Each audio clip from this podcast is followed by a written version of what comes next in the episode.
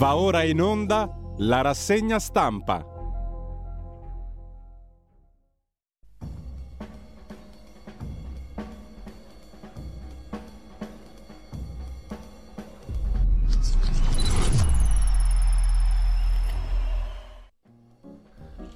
Un cordiale buongiorno a tutte le ascoltatrici e a tutti gli ascoltatori da Giulio Cainarca. Ben trovati all'appuntamento con la rassegna stampa. Nonostante tutto è venerdì 16 dicembre, sono le 7.31.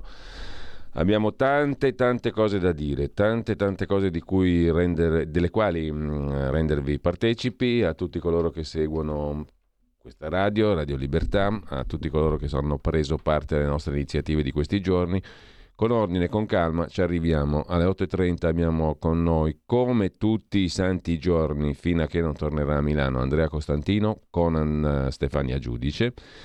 Sentiremo anche Maurizio Bolognetti per un particolare, perché Andrea oggi inizia a fare un'iniziativa non violenta e molto radicale proprio nel senso della radicalità del gesto, cioè lo sciopero della fame. In che forma, in che modi e con quali garanzie anche mediche lo scopriremo dopo, anzi ne parleremo dopo e ce lo faremo dire direttamente da lui. Le cose stanno accadendo velocemente, c'è un versante di alcune risposte che non sono arrivate, di altre che sono arrivate, delle quali daremo conto trasparentemente come sempre a tutti, perché la parte più pulita di tutta questa storia, oltre naturalmente ai protagonisti, ad Andrea e a Stefania, sono le persone che partecipano attraverso questa radio. Lo dico senza tema di smentita perché sono le persone che guardano da fuori. Comunque ci arriviamo con ordine a tutto quanto. Intanto, come al solito, radiolibertà.net il sito, lì trovate l'appello, la nostra iniziativa, anzi allo sciopero della fame a staffetta, e per quanto mi riguarda sarà domani a partire dalle ore 8 di domani mattina, sabato. Ciononostante la rassegna stampa domani la farò ancora io in ogni caso, e quella delle 8 del sabato, e tutto il resto lo trovate lì sulla home page del sito di radiolibertà.net, trovate tutti i riferimenti, anche per mandare messaggi a chi di dovere, cioè alla Presidenza del Consiglio, al Ministero degli Esteri innanzitutto. Nel frattempo andiamo rapidi e vediamo subito le notizie del giorno. L'agenzia ANSA apre con la Banca Centrale Europea che richiama l'Italia sul MES, sul Meccanismo Europeo di Stabilità, al fine della adozione di un altro prestito. Christine Lagarde ha chiesto a Roma di ratificare presto la riforma del MES. Chissà perché solo l'Italia. E alza i tassi la Banca Centrale Europea. L'Italia contrattacca. Giorgetti, il ministro dell'Economia, dice: non vado contro il Parlamento, si esprimerà il Parlamento. Parla anche il ministro Crosetto. Non ho capito il regalo di Natale di Christine Lagarde. E Salvini: sconcertante bruciare miliardi di risparmi. La questione è una questione rilevante, la BCE va in modalità falco, scrive l'agenzia ANSA, e richiama l'Italia sul MES. Ratifichi presto la riforma del MES, chiede Christine Lagarde all'Italia. Tutto molto chiaro.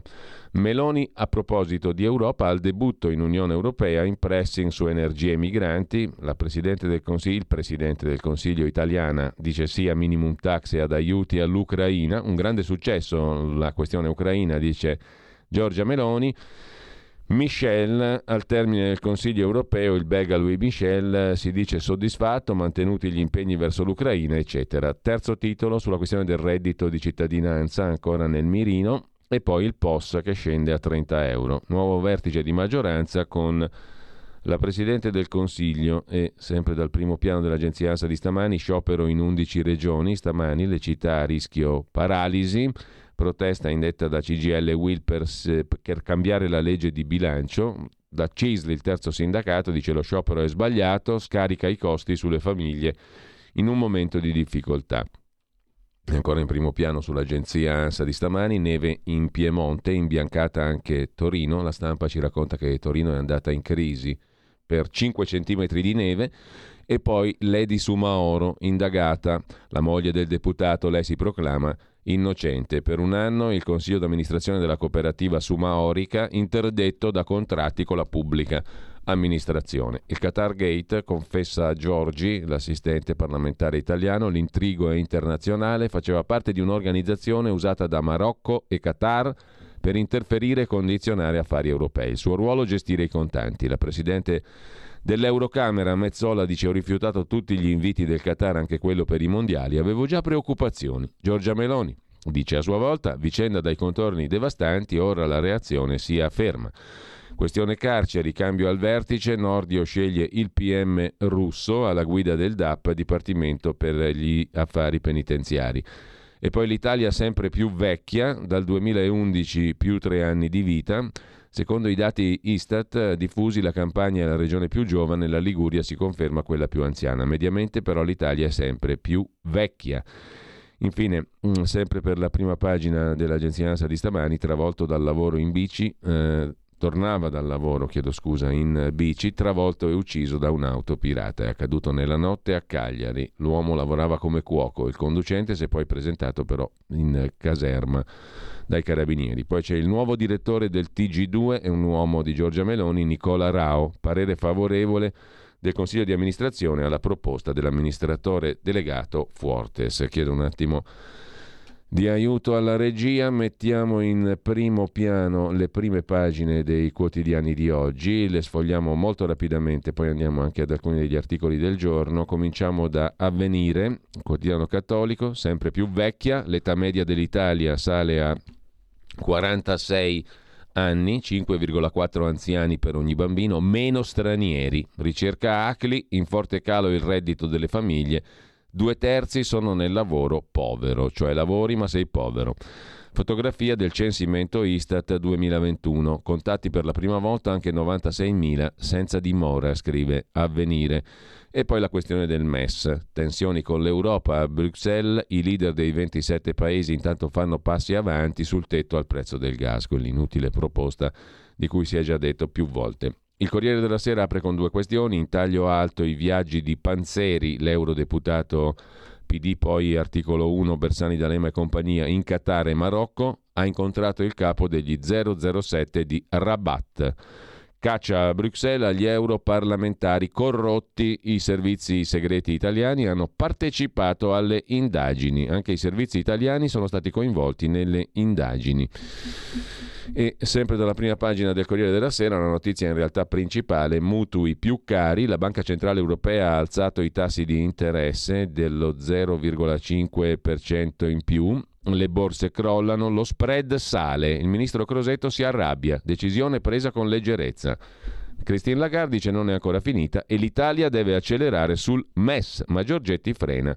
Sul caro energia i leader europei spingono per il price cap, c'è l'intesa. Sotto accusa anche la moglie del deputato Sumaoro, sequestrati 600.000 euro, e poi il Comitato Olimpico apre agli atleti russi, tornate alle Olimpiadi. E lasciamo con ciò anche il Corriere della Sera, andiamo al Fatto Quotidiano. Vu comprà i soldi del Marocco ai democratici PD e nel 2017 al leghista Savoini, poi vedremo meglio il tutto, i voti del PD pro Qatar, paradossi dell'euro Tangentopoli, ora i marocchini pagano gli italiani, scrive Il Fatto in prima pagina.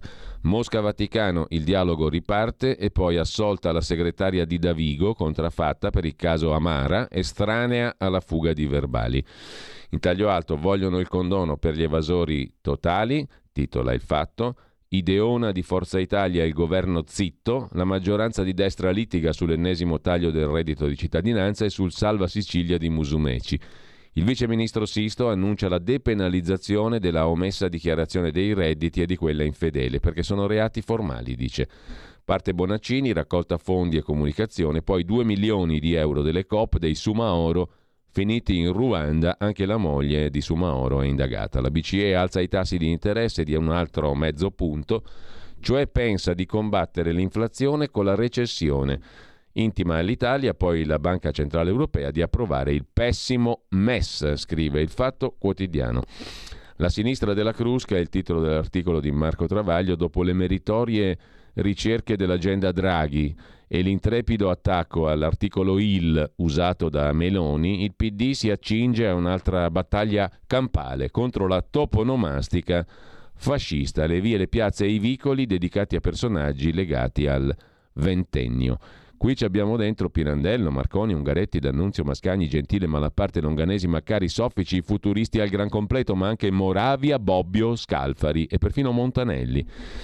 In linea di principio, chi potrebbe essere contrario a parte i fascisti? Ma colpisce il tempismo. Mentre nel Parlamento italiano i nostri eroi si scaldavano su questa terribile emergenza nazionale, in quello europeo PM e gendarmi arrestavano politici e assistenti targati PD e articolo 1, sigillando uffici, sequestrando valigie di banconote, documenti, computer, tablet, telefonini. Un partito serio o furbo reagirebbe con qualche iniziativa che lasci traccia e dimostri agli elettori di cambiare registro. Invece la sinistra della Crusca, come la chiama Padellaro, continua a occuparsi di nomi, come se le piazze dedicate ad Almirante in qualche paesucolo sperduto fossero in cima ai pensieri della gente oggi. Scrive Travaglio, lasciamo Travaglio, andiamo al giornale. Virgolettato, spregiudicati criminali, l'ordinanza shock e il ruolo centrale di moglie e suocera del deputato di sinistra Sumaoro. Un sistema fraudolento che puntava anche a portare denaro all'estero. E poi c'è il Qatargate, il pentito tira in ballo altri esponenti del PD.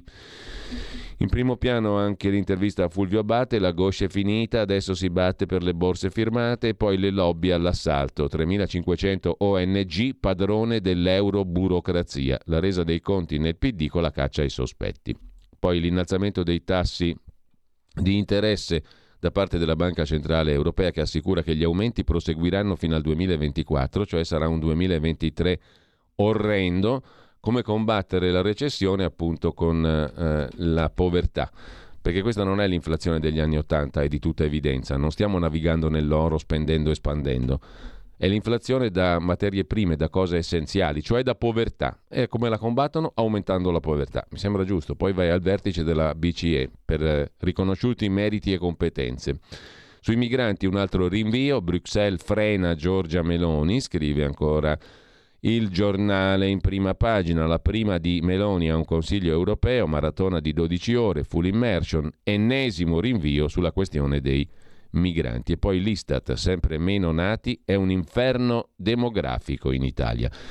Il Quotidiano Nazionale, Giorno, Nazione e il Resto del Carlino apre con la questione della serie televisiva Harry Meghan. Harry svela come William ruppe il loro patto. Fu terribile, mi urlò contro davanti a mio padre e alla regina, era mio fratello. Molto interessante, mentre tassi su, borse KO e gelo tra Italia e Banca Centrale Europea, scrive Il Quotidiano Nazionale. Il Mattino di Napoli sul superbonus c'è la proroga, prevista fino al 31 dicembre, la proroga superbonus al 110% sarà inserita in bilancio, ma con una stretta sulle assemblee condominiali, proroga solo per quelle che abbiano già dato l'ok ai lavori entro l'11 novembre. L'autonomia, una beffa per Roma e per il Sud, scrive ancora Il Tempo in prima pagina, Il Mattino di Napoli.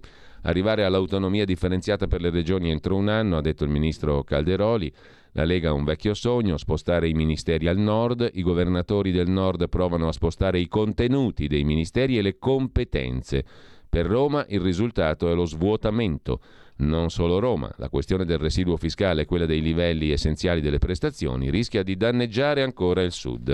Quanto vogliamo scommettere che fine farà questa roba dell'autonomia regionale? Sul Tempo di Roma, sinistra senza vergogna, caso Sumaoro, indagati moglie e fratellastro, ma lui non si dimette. Poi Meloni arriva all'Europarlamento in piena bufera Qatargate, tutto rinviato sui migranti, il resto si vedrà. Per il momento però arriva l'innalzamento dei tassi di interesse dall'Europa, sebbene dalla BCE. Queste sono le cose che contano. Il caro energia brucia, 50 miliardi di risparmi sono andati in fumo, scrive ancora Il Tempo in prima pagina. Poi il decennale di Fratelli d'Italia, annuncio, Piantedosi, ministro dell'Interno, prepara il codice per regolamentare le organizzazioni non governative. Repubblica apre con le tangenti del Qatargate, il terzo uomo, la procura accusa l'eurodeputato PD Cozzolino e valuta l'autorizzazione a procedere. E poi gli 007, servizi segreti del Marocco. Panzeri era amico del Marocco e dei servizi marocchini. Dal 18 operazioni per condizionare Bruxelles. Un patto politico, popolari e socialisti, cautela su questo scandalo perché non sappiamo come finirà, cioè chi ci andrà a finire dentro. In primo piano sulla Repubblica poi un altro titolo, migranti con Wael verso il passo della morte, la foto del sudanese Wael, il suo foglio di respingimento dalla Polizia di Stato italiana e poi abiti abbandonati sul passo della morte. Segui le briciole lungo il cammino, sono sparse sul sentiero che dal paesino di Grimaldi si inerpica fino alla Rocca Giralda. Siamo a Ventimiglia con questo servizio di prima pagina di Repubblica sul passo della morte dei migranti. La stampa apre col Qatar Gate, la rete delle tangenti e con la Banca Centrale Europea che innalza i tassi, ma anche con la neve che ha piegato Torino. Bastano pochi centimetri per paralizzare la città. Il ragazzo che in Iran va verso il boia con gli occhi bendati, basta con il Corano, cantate canzoni, non piangete, non leggete il Corano, cantate una canzone allegra. È morto così Mahidresa Ranavard, impiccato in Iran. E lasciamo con ciò anche la prima pagina della stampa, andiamo a vedere la verità, euroscandalo, c'è anche il sindaco di Roma Gualtieri, il nome di Gualtieri, ex parlamentare europeo, ministro dell'economia, nella lista degli amici stilata dai servizi segreti marocchini. Assieme a lui compare il compagno di partito, Bonifei, i viaggi di Cozzolino e Panzeri in Marocco, sospetto, mazzette marocchine per condizionare la politica migratoria ai nostri danni.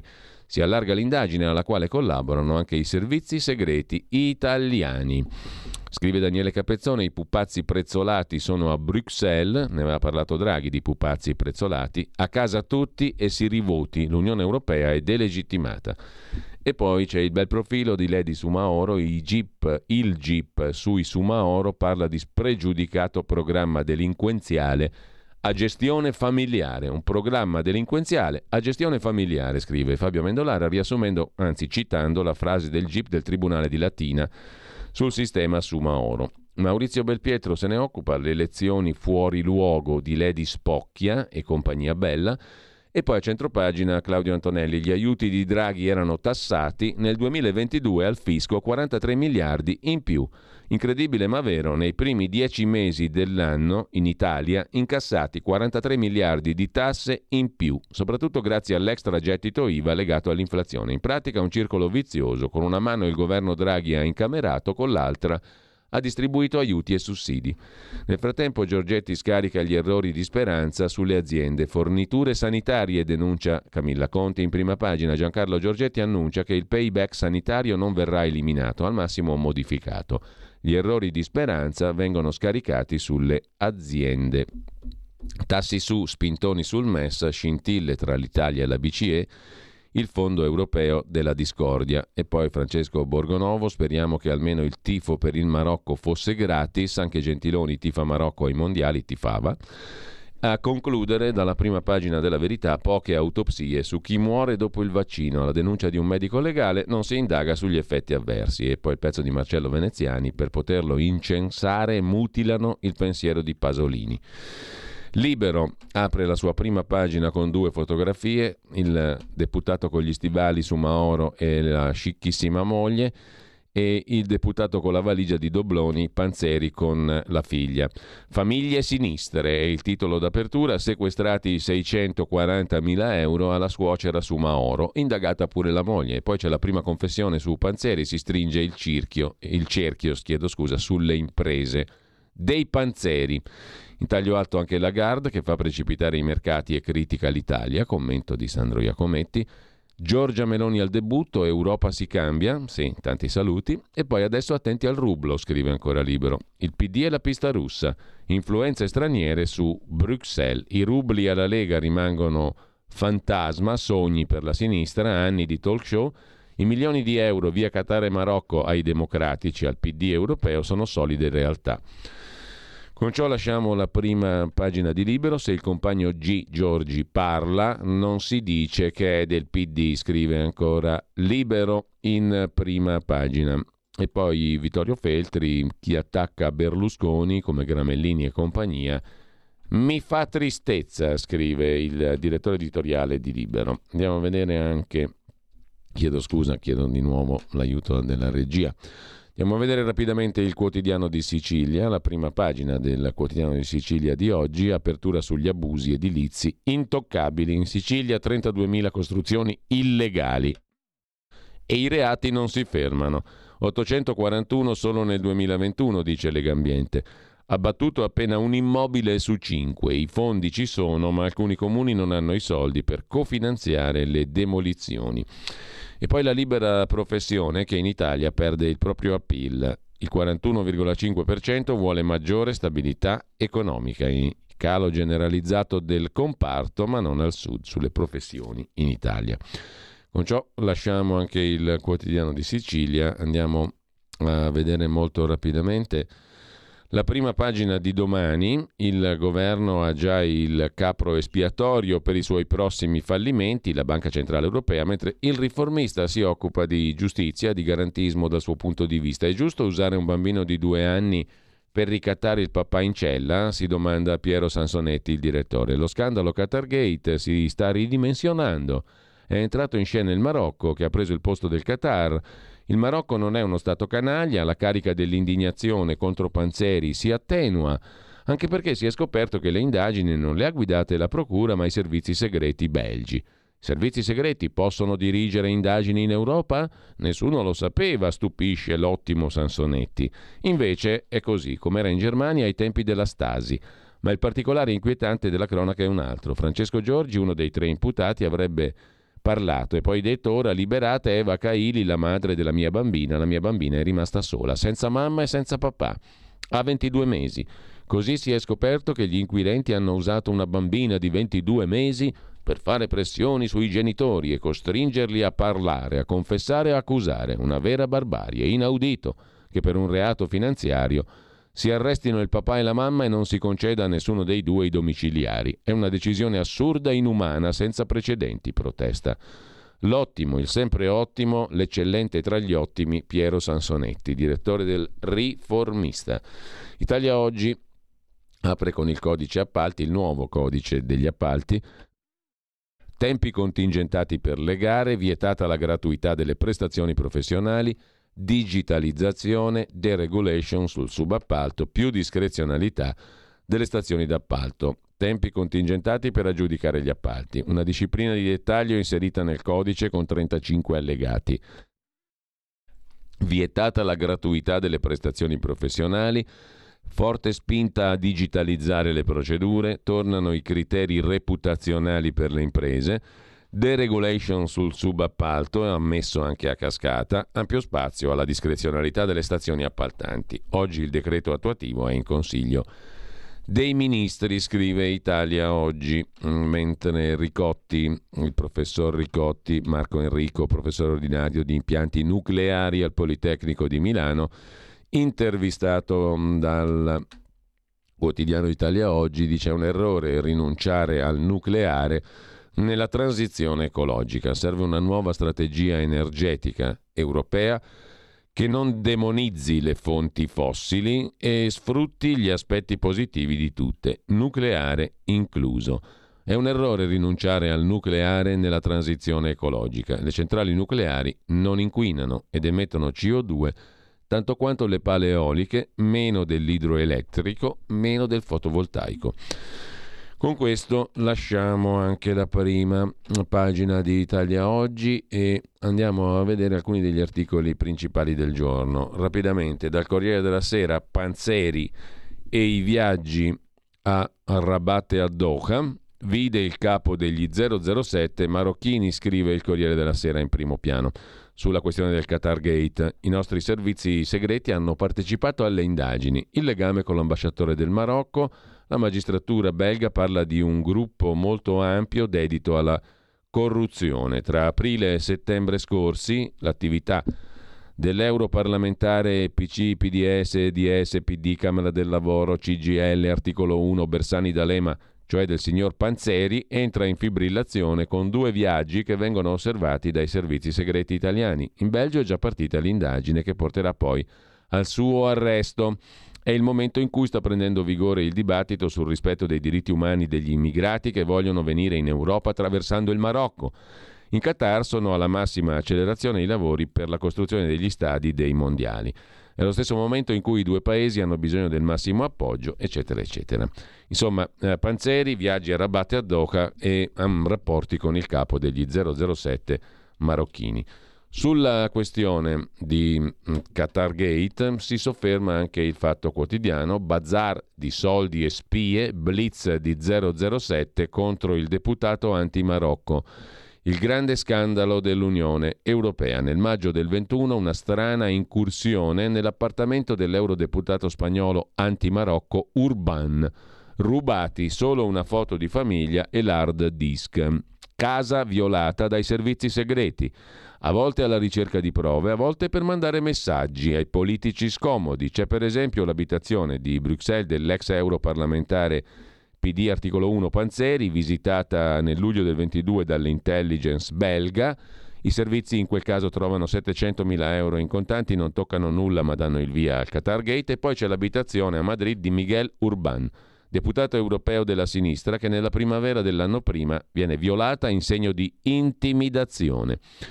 Poi c'è la questione, poi le indagini nel 2019, il democratico, il PD Andrea Cozzolino incontrò il capo del controspionaggio di Rabat, ma lui replica è falso, non ho mai avuto vantaggi personali. E poi il Fatto tira in mezzo la Lega tramite Salvini e Savoini, i viaggi col lobbista legato ai servizi, scrivono Luigi Franco e Thomas Mackinson a pagina 3. Di che si tratta? Leggiamo il pezzo. Il capo degli 007 marocchini, che per gli inquirenti belgi corrompeva i politici del centro-sinistra nel Parlamento europeo, il capo degli 007 marocchini corruttore di politici di centro-sinistra, è l'ex cognato dell'uomo che andava a pranzo a Milano con Salvini e pagava il suo braccio destro Savoini per avere buona stampa. Dunque il capo degli 007 marocchini, che corrompeva i politici del centro-sinistra in Europa, è l'ex cognato dell'uomo che andava a pranzo con Salvini e pagava il braccio destro di Salvini, Savoini. Non solo, per loro organizzava trasferte a Rabat, dopo le quali il leader leghista si sperticava in lodi sul Marocco. Lo stesso che oggi giubila sulle inchieste altrui, da anni infangano la Lega cercando rubli che non ci sono con articoli, inchieste e commissioni.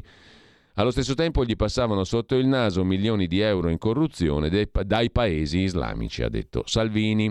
3 anni fa il Fatto rivelò i meccanismi con cui il Regno del Marocco abbordava politici e media europei per orientarli favorevolmente, e portavano però a casa della Lega. Non si trattava di garantirsi atti politici, ma articoli che mettessero in buona luce il Regno del Marocco di Mohammed VI, a volte superando la soglia che la realtà dei fatti avrebbe consentito. A dirigere le operazioni Mohammed Kabbaci, emissario del re del Marocco per le attività di lobby su scala europea, direttore dell'agenzia di stampa MAP. Kabbaci è legato a doppio filo all'uomo che oggi la procura di Bruxelles indica come capo delle operazioni influenza sulle istituzioni europee, Yassin Manzuri, numero 1 della Direzione Generale Studi e Documentazione, gli 007 marocchini, ex cognato dello stesso Kabbaci e come lui a capo dell'agenzia di stampa marocchina MAP in passato. L'inchiesta del fatto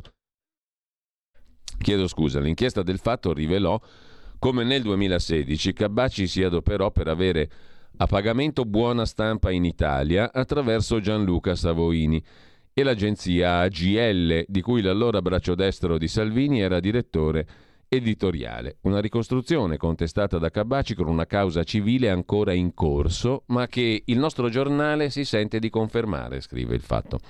Secondo Il Mondo, la stessa agenzia MAP è vicina ai servizi segreti marocchini. Un esercito di spie, titolava nel 2005, denunciando come tale legame fosse finalizzato a condizionare l'informazione non allineata al regime. Il quotidiano spagnolo fu querelato da alcuni giornalisti dell'agenzia diretta da Kabbaci, ma la Corte Suprema spagnola stabilì che i rapporti tra MAP e servizi erano sufficientemente provati. L'attività di lobby di questo Kabbaci, che per l'Italia aveva come terminale Savoini, era stata preceduta da una missione leghista a Rabat nell'ottobre 2005, a cui assieme a Savoini aveva preso parte anche Salvini. La delegazione leghista incontrò un magnate della TV, ministri dell'immigrazione e dei lavori pubblici, onori di casa li fece Cabacci, che poi incontrò Savoini e Salvini in un pranzo a Milano al ristorante Gli Orti di Leonardo, garantendosi l'accordo per buona stampa tramite AGL. I frutti degli incontri di Rabat si videro all'indomani della missione africana. Sulla via del ritorno, il 1 novembre 2015, Salvini twitta che il Marocco è una terra stupenda dove bisogna investire. Parole ben diverse da quelle che ha fatto girare ieri nella chat degli eletti della Lega e dalle proteste per l'esclusione dei loro emendamenti alla risoluzione sul Qatar Gate per accertare le responsabilità politiche e una revisione delle norme sulle ONG.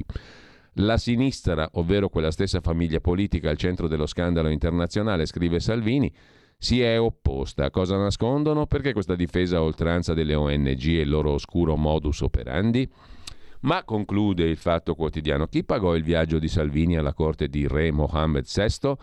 Pagavano i marocchini, almeno così mi è stata venduta, rispondeva 3 anni fa al Fatto uno dei partecipanti al tour in Marocco, Claudio Giordanengo, dentista di Paesana Cuneo, che ai tempi si presentava come responsabile esteri della Lega.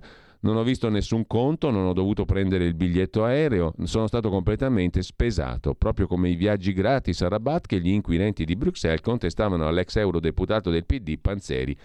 E questa conclusione del pezzo francamente è grossa, poi ci penserà Salvini a far valere le sue ragioni su questa roba qua.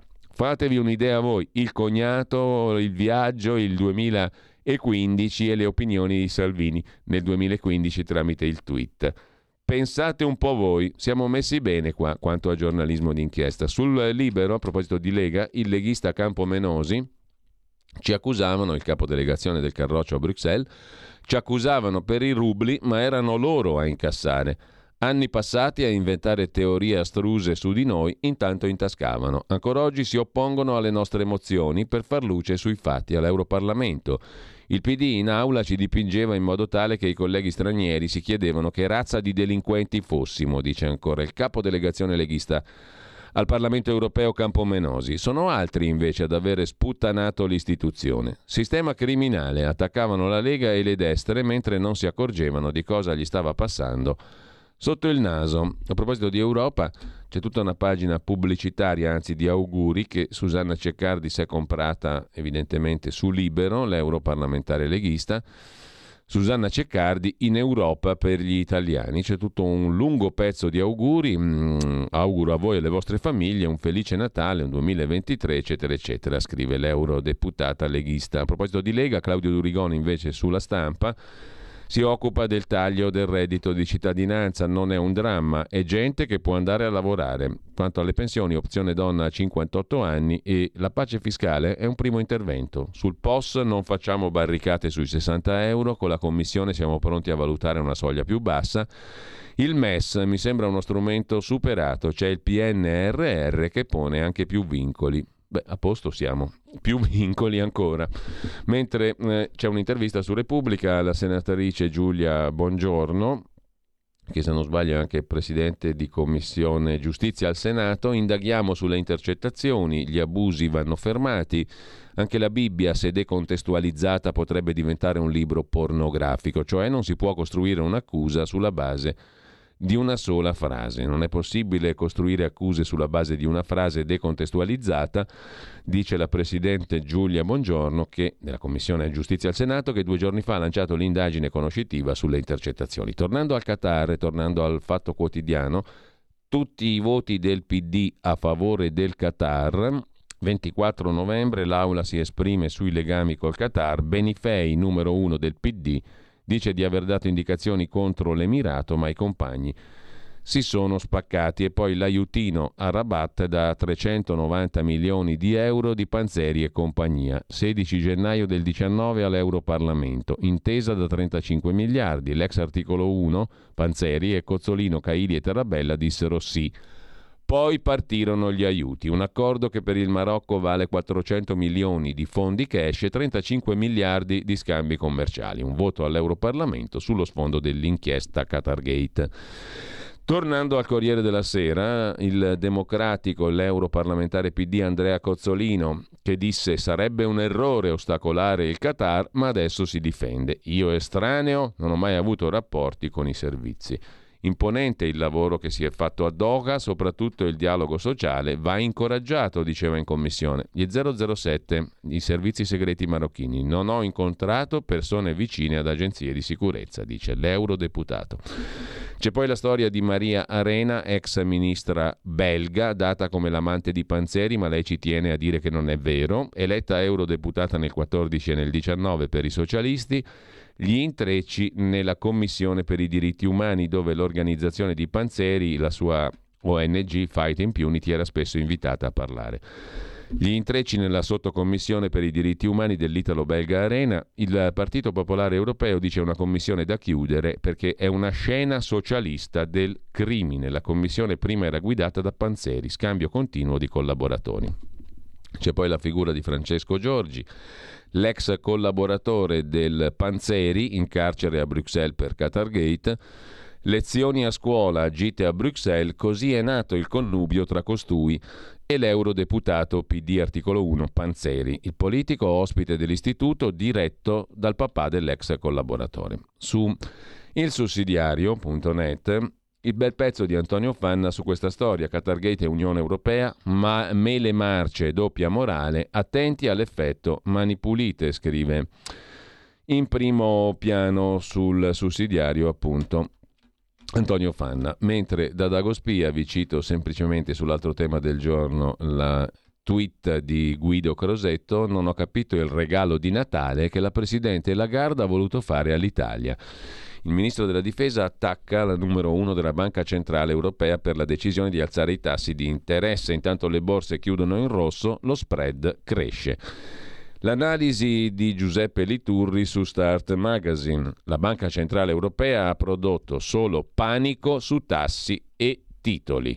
Cosa ha deciso la BCE su tassi e titoli? Come hanno reagito i mercati? Perché si contestano le mosse dell'Istituto Centrale presieduto da Christine Lagarde, scrive in primo piano su Start Magazine Giuseppe Liturri. Mentre di nuovo sul sussidiario.net c'è una intervista a Domenico Lombardi, economista ed ex consigliere del Fondo Monetario Internazionale, sulla Lagarde, BCE e politica. Vince la linea dei falchi sui tassi, meno acquisti di titoli di Stato italiani. Quindi la Banca Centrale Europea si alleggerisce dei titoli di Stato italiani, ergo, tradotto, aumenterà lo spread, aumenta l'inflazione, aumentano i tassi, aumenta lo spread.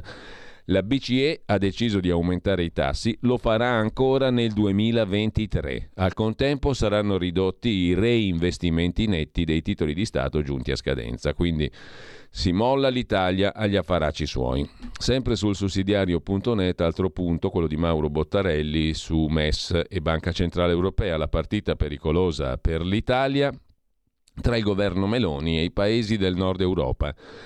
Sembra essere in corso una partita tra governo italiano e BCE piuttosto pericolosa, scrive Bottarelli, visto che di mezzo ci sono i nostri conti pubblici e l'andamento dell'economia. Vi segnalo en passant, a proposito di Europa, BCE, euro, la seconda puntata dell'inchiesta su Atlantico Quotidiano di Marco Ugo Barsotti sull'euro digitale e sul perché è una minaccia, da moneta ad arma di sorveglianza. La CBDC, le CBDC, cioè le Central Bank Digital Currency, le monete digitali delle banche centrali, potenzieranno enormemente la capacità di sorveglianza e di ingerenza politica degli Stati sulle nostre transazioni, cioè sulla nostra libertà di pensiero e di azione.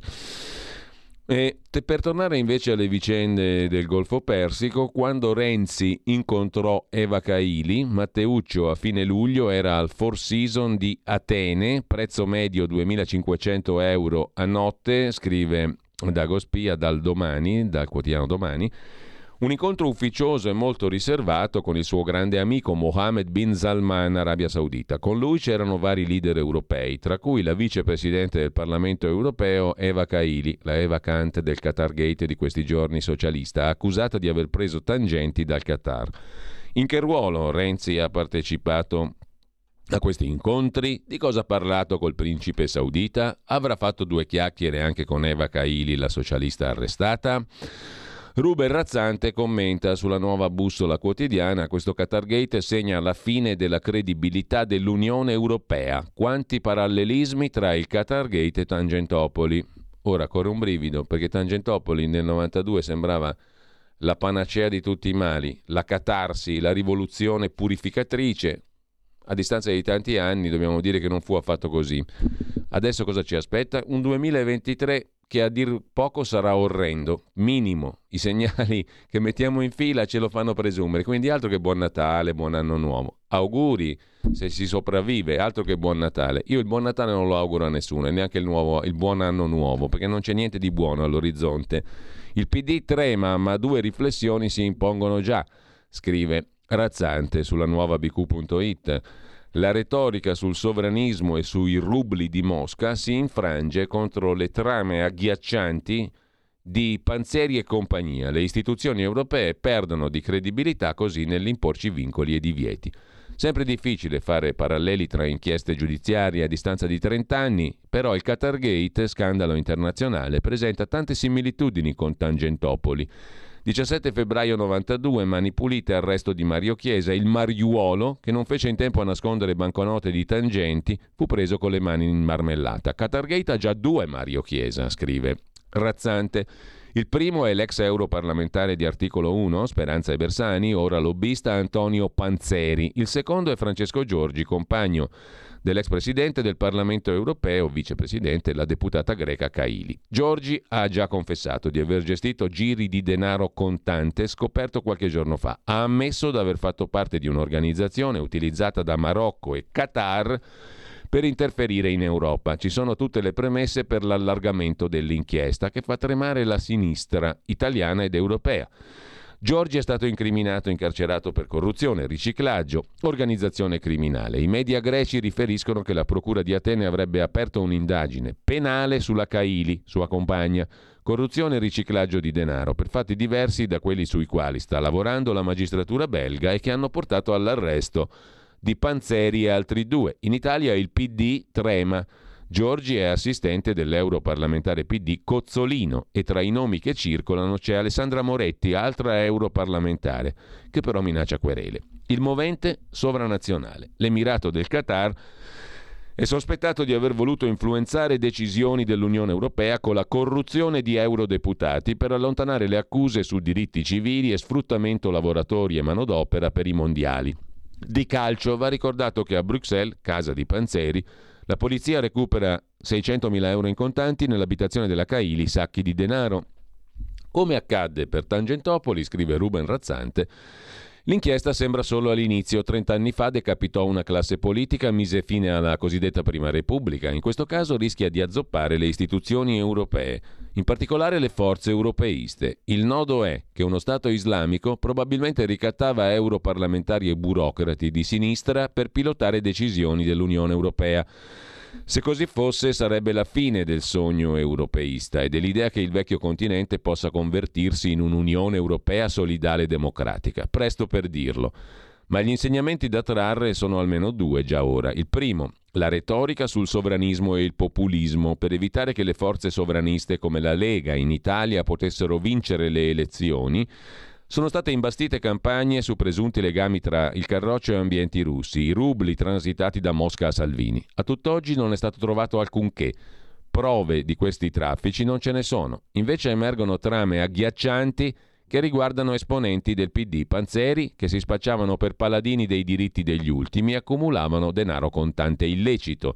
Senza dimenticare le ONG, fondate dal disinvolto ex europarlamentare, per far transitare denaro e ripulirlo. Secondo spunto, conclude Razzante sulla nuova bussola quotidiana, il secondo spunto riguarda l'ormai scarsa autorevolezza delle istituzioni europee che hanno eroso sovranità agli stati nazionali. Quante volte ci han cantato il ritornello "ce lo chiede l'Europa" per imporci vincoli, parametri, divieti, limitazioni di libertà? Con quale coraggio continueranno a farlo, visto che le istituzioni europee potrebbero rivelarsi marce fino all'inverosimile e dominate da logiche che nulla hanno a che fare con l'unità europea e il bene dei cittadini?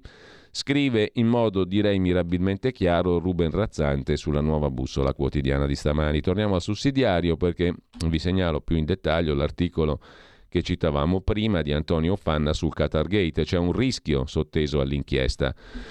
Ed è lo stesso che accompagnò Mani Pulite, anche qui il paragone si fa avanti, ovvero che le procure facciano un po' di pulizia, ma senza che le istituzioni imparino la lezione, procedendo a una doverosa autoriforma. E il rischio si vede già dal nome che i media hanno affibbiato allo scandalo. Qatargate dovrebbe essere Eurogate.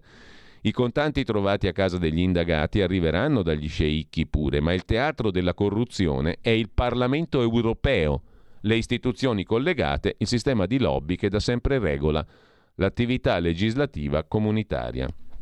Intanto, Avati, c'è posto, titola Dagospia, non solo Cristina D'Avena, anche Pupi Avati, l'ottuagenario regista, sarà presente alla festa dei 10 anni di Fratelli d'Italia.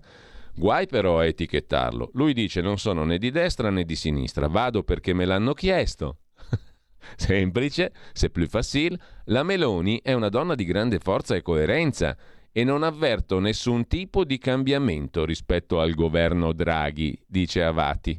L'egemonia culturale, non esiste un cinema di sinistra o destra, bla bla bla.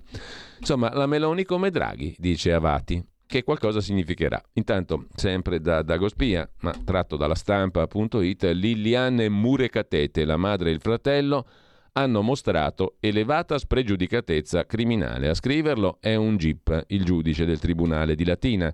Fate leggere, scrive Dagospia, le grandi firme di Repubblica, impegnate da giorni in una strenua difesa della moglie del deputato con gli stivali, le 59 pagine dell'ordinanza del GIP di Latina, che ha parlato di elevata spregiudicatezza criminale della parte femminile della famiglia Sumaoro e che ha iscritto nel registro degli indagati tutta la famiglia acquisita del deputato con gli stivali. Attuato un programma delinquenziale, scrive il GIP, protratto nel tempo.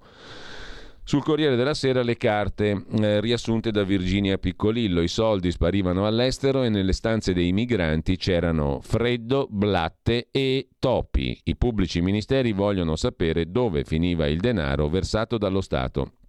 Il giudice parla di spregiudicatezza criminale elevata di cui gli amministratori delle cooperative sumaoriche erano consapevoli. Trovo inquietante, ha detto il ministro dell'Interno Piantedosi, la commistione di quel che emerge dal punto di vista penale e l'intento pedagogico di chi si candida e promuove la fratellanza. L'avvocato di Liliane Murekatete, la moglie del deputato stivalato, dice: la contestazione riguarda un danno erariale di 13.000 euro. Siamo certi che verrà dimostrata la totale innocenza della mia assistita.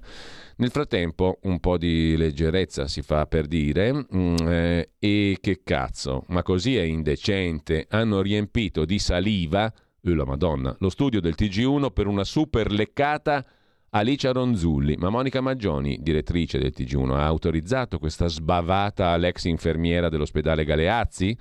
A TG1 Mattina Isabella Romano e Senio Bonini declamano tutte le prodezze di chi smilicia, presente in studio, che se la ride, anche con un certo imbarazzo. Ma una roba così nei talk show di Rete 4, nemmeno così, nemmeno su Rete 4. Insomma, vediamo un po' la leccata che hanno dato al TG1 Mattina Alicia Ronzulli. Vediamo un po'.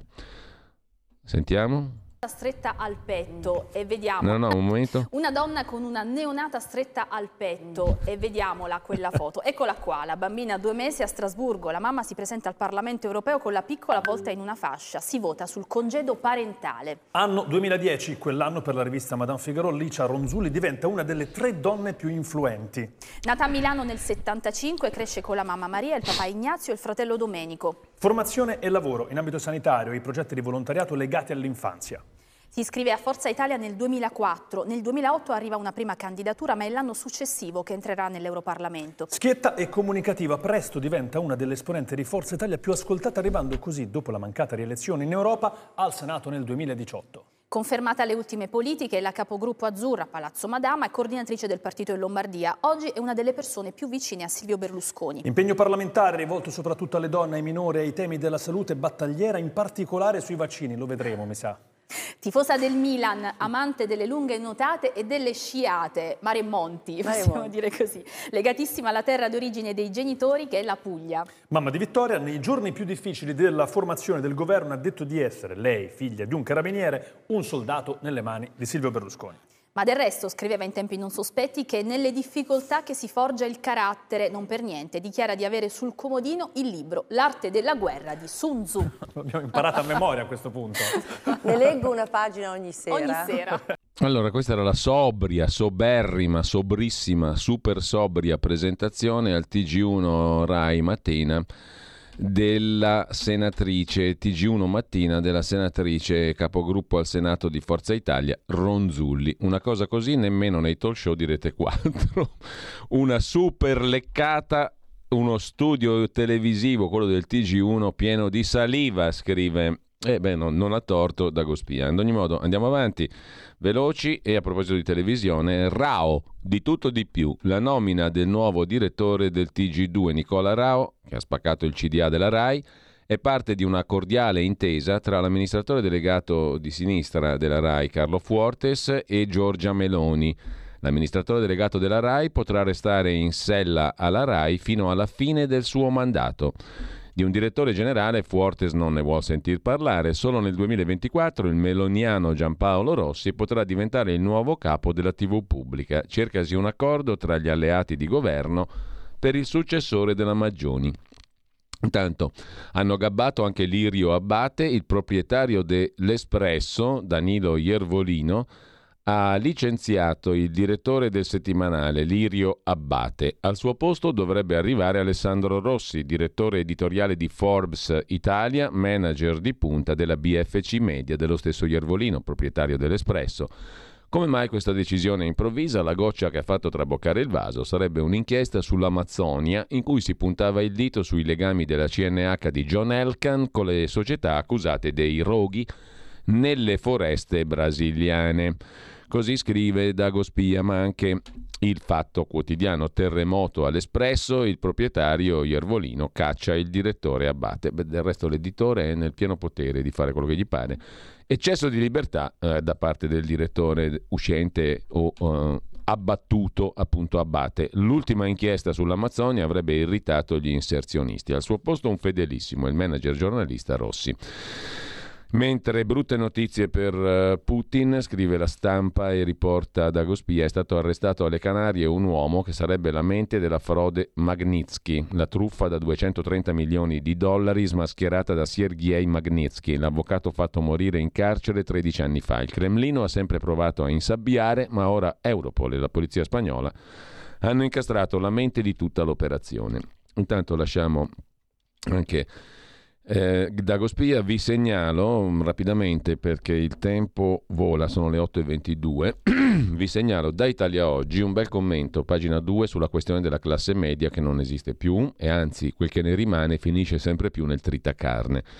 In 10 anni ha perso il 13% del potere d'acquisto, ma ora è peggio. Attenzione, qui stiamo parlando di inflazione quando tutti stiamo sperimentando una perdita del potere d'acquisto. Questa non è inflazione, questa è povertà. È un'altra roba. E per combattere la povertà cosa fai? Alzi i tassi di interesse e crei disagio in tutti, soprattutto nei già poveri. L'emergenza sanitaria, sommata alla crisi energetica e delle materie prime, ha ampliato la platea di chi ha difficoltà a vivere dignitosamente, scrive Carlo Valentini su Italia Oggi.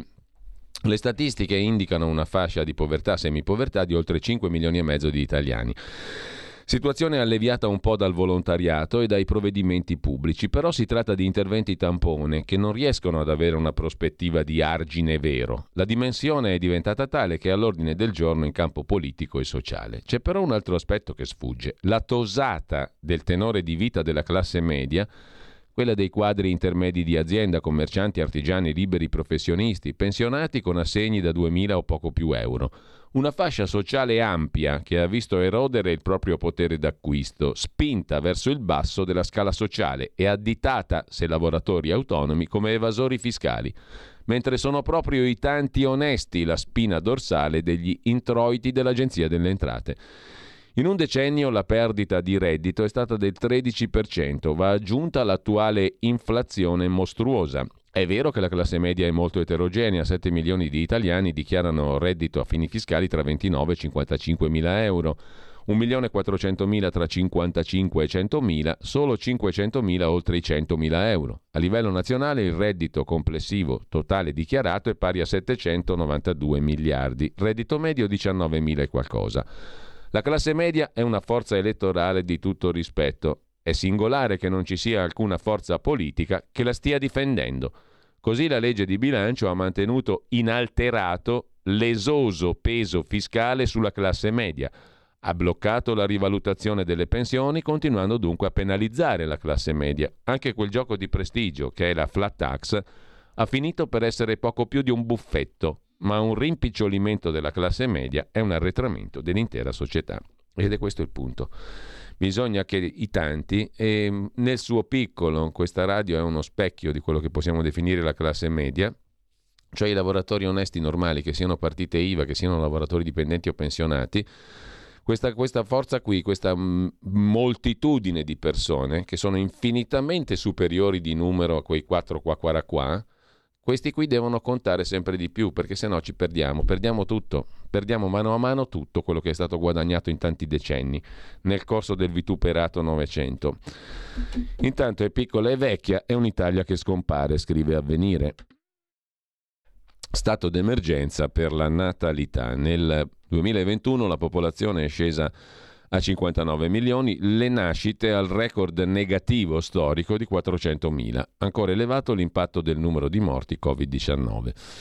Mentre per fortuna ci sono i giovani, tipo Ignazio La Russa, il quale ha detto che come Violante vuole la pacificazione perché è la normalità democratica, quindi non più un bastonate tra destra e sinistra. Tra l'altro i giovani come Feltri, che a 79 anni, direttore editoriale di Libero, si ricandida stavolta in Regione Lombardia. Sono guarito dal tumore e mi candido in Lombardia. Moratti, questa sfida non fa per lei. Meloni è contenta della mia scelta. Terrificante l'esperienza in comune. Maiorino, non ho niente di personale, ma piuttosto che farmi governare da lui, torno in clinica. Finalmente guarito, basta guai, intendo candidarmi per le regionali in Lombardia, nelle liste di Fratelli d'Italia, in omaggio a Giorgia Meloni, che stimo molto, dice Vittorio Feltri. Moratti invece è intervistata da Repubblica. Il mio progetto può superare la Lombardia. Dialogo con gli ex leghisti. Non considero l'idea di non vincere. Si vota la persona, non ha più senso dire destra-sinistra. La regione non cresce da 10 anni. Da Londra pronti investimenti per 1.000 miliardi in Lombardia.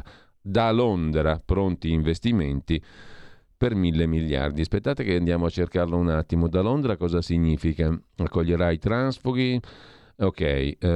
Attilio Fontana? Ok. Perché tutte queste cose le dice solo adesso? Dopodiché, bla bla bla, vediamo, sto cercando un attimo solo, lo facciamo. Ecco qua, Londra. Se fosse eletta, quale sarebbe il suo primo provvedimento? Chiede Andrea Montanari e risponde Letizia Moratti a Repubblica. Un accordo di programma per portare in Lombardia i 1.000 miliardi che la comunità finanziaria di Londra mi ha detto di essere disposta a dare. Questa qui segnatevela, voi che siete all'ascolto. Segnatevela, me la segno anch'io. 1.000 miliardi. Letizia Moratti ha detto che a Londra le hanno promesso, chi? La comunità finanziaria, di portare in Lombardia 1.000 miliardi che la comunità finanziaria di Londra mi ha detto di essere disposta a dare. A dare, non a investire, a dare. Dare è un verbo che può voler dire tante cose. Dare. Sono dunque il primo provvedimento, attenzione, il primo provvedimento che farebbe Letizia Moratti se vincesse, un accordo di programma per portare in Lombardia i 1.000 miliardi che la comunità finanziaria di Londra mi ha detto di essere disposta a dare. Non prendo in considerazione una fattispecie diversa dalla mia vittoria. Nel frattempo c'è ancora da segnalare a proposito di Lombardia il cambio di casacca in corsa di 19 politici, Forza Italia la più tradita, arrivi in Fratelli d'Italia, addii tra comune, regione e municipi, partenze abbastanza numerose anche dalla Lega. Nelle ultime settimane ci sono stati cambi nella politica milanese e lombarda. Il partito che ha perso più esponenti è Forza Italia. Fratelli d'Italia è l'approdo preferito, il carro classico del vincitore. Parecchi hanno lasciato anche la Lega. Mentre, cambiando argomento e cambiando anche collocazione, andiamo in Turchia con un'intervista su Repubblica a Esmahan Haykol, nata a Edirne nel 70, scrittrice turca. In Turchia ci sono ancora giudici liberi, İmamoğlu potrà sfidare Erdogan. L'ultima speranza per il sindaco di Istanbul, la Corte Suprema. In magistratura le purghe di Erdogan non sono ancora arrivate al massimo tribunale, alla Corte Suprema. La democrazia è in agonia, si troveranno altre strade nelle elezioni per far vincere il Rais. Ci sarà pure un giudice indipendente alla Corte Suprema, è l'ultima speranza della scrittrice turca, autrice dello splendido Hotel Bosforo. Da mercoledì scorso, quando un tribunale ha condannato a 27 mesi di carcere il sindaco di Istanbul Ekrem İmamoğlu, un vento gelido soffia sulla città distesa fra i due continenti. Ci sarà ricorso, forse vedremo İmamoğlu candidarsi alle presidenziali. La reazione popolare alla sentenza ingiusta fa sperare che anche nelle urne la Turchia voglia punire il potere, ma la domanda è: ci saranno elezioni? Erdogan è capace di tutto e lui vuole votare soltanto se è sicuro di vincere. Nel frattempo, perlomeno una notizia confortante la possiamo dare. La dà Alessandra Nucci. Gesù nacque il 25 dicembre, anche se a lungo ci furono coloro che sostenevano che questa era una data convenzionale. La conferma viene dai rotoli scoperti in grotta a Qumran. La notizia l'aveva data in prima pagina 20 anni fa il Corriere della Sera con un articolo di Messori. Gesù nacque davvero a dicembre, notizia sensazionale che smentiva l'opinione comune secondo cui il 25 dicembre fosse una data convenzionale. Con questo chiudiamo la rassegna stampa, un attimino soltanto per tirare il fiato, e poi con noi Andrea Costantino, con noi Stefania Giudice, la sua compagna. Parleremo ancora purtroppo con lui in Emirati Arabi Uniti, prima di riaverlo qui a Milano, e parleremo dell'iniziativa che ha deciso di intraprendere, cioè uno sciopero della fame. In che termini, in che forme? Ci faremo aiutare anche dal nostro collega e amico Maurizio Bolognetti nella seconda parte della nostra conversazione. E scusate, ma ci sono tante cose da dire, anche state all'ascolto, perché credo che ci siano molte cose interessanti ancora da dire su questa storia. Qualcuno dice ogni giorno, sì, è esattamente questo lo spirito con cui ogni giorno vogliamo mettere una piccola pietra per segnare la strada della libertà, che deve essere percorsa rapidissimamente. Stai ascoltando Radio Libertà, la tua voce libera, senza filtri né censura. La tua radio.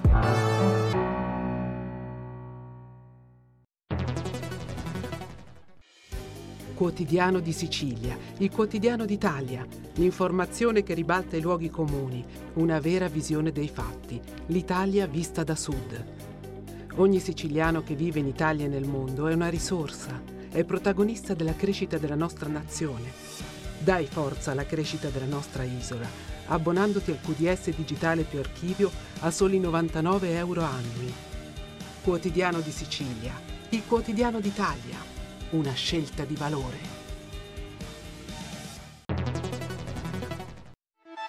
Stai ascoltando Radio Libertà, la tua voce libera, senza filtri né censure, la tua radio.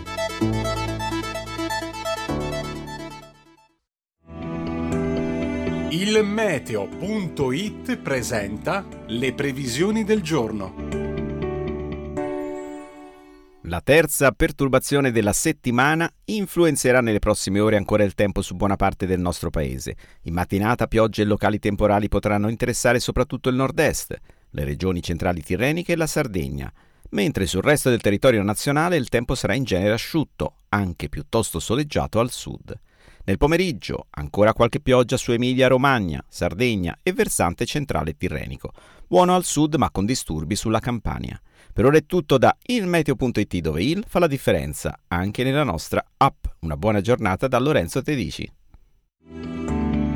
Avete ascoltato le previsioni del giorno.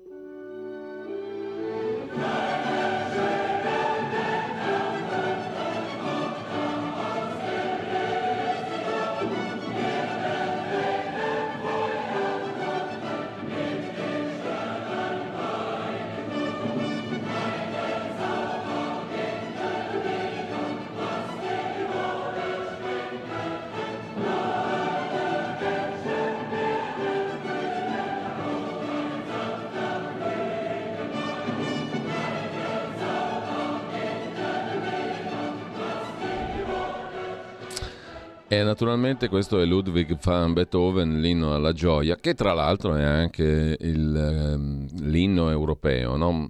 E beffardamente il nostro Federico Borsari in regia, calendario alla mano, ce l'ha proposto. Perché? Perché nasce oggi, 17 dicembre 1770, Ludwig van Beethoven. Rispettiamo tra virgolette gli obblighi del nostro calendario musicale, che è sempre una piacevole scoperta. In questo caso Beethoven non ha bisogno di alcuna presentazione, così come non ha bisogno di alcuna presentazione il nostro amico, fratello, concittadino Andrea Costantino, che è in collegamento purtroppo ancora oggi dagli Emirati Arabi Uniti e via Skype. Andrea, buongiorno innanzitutto.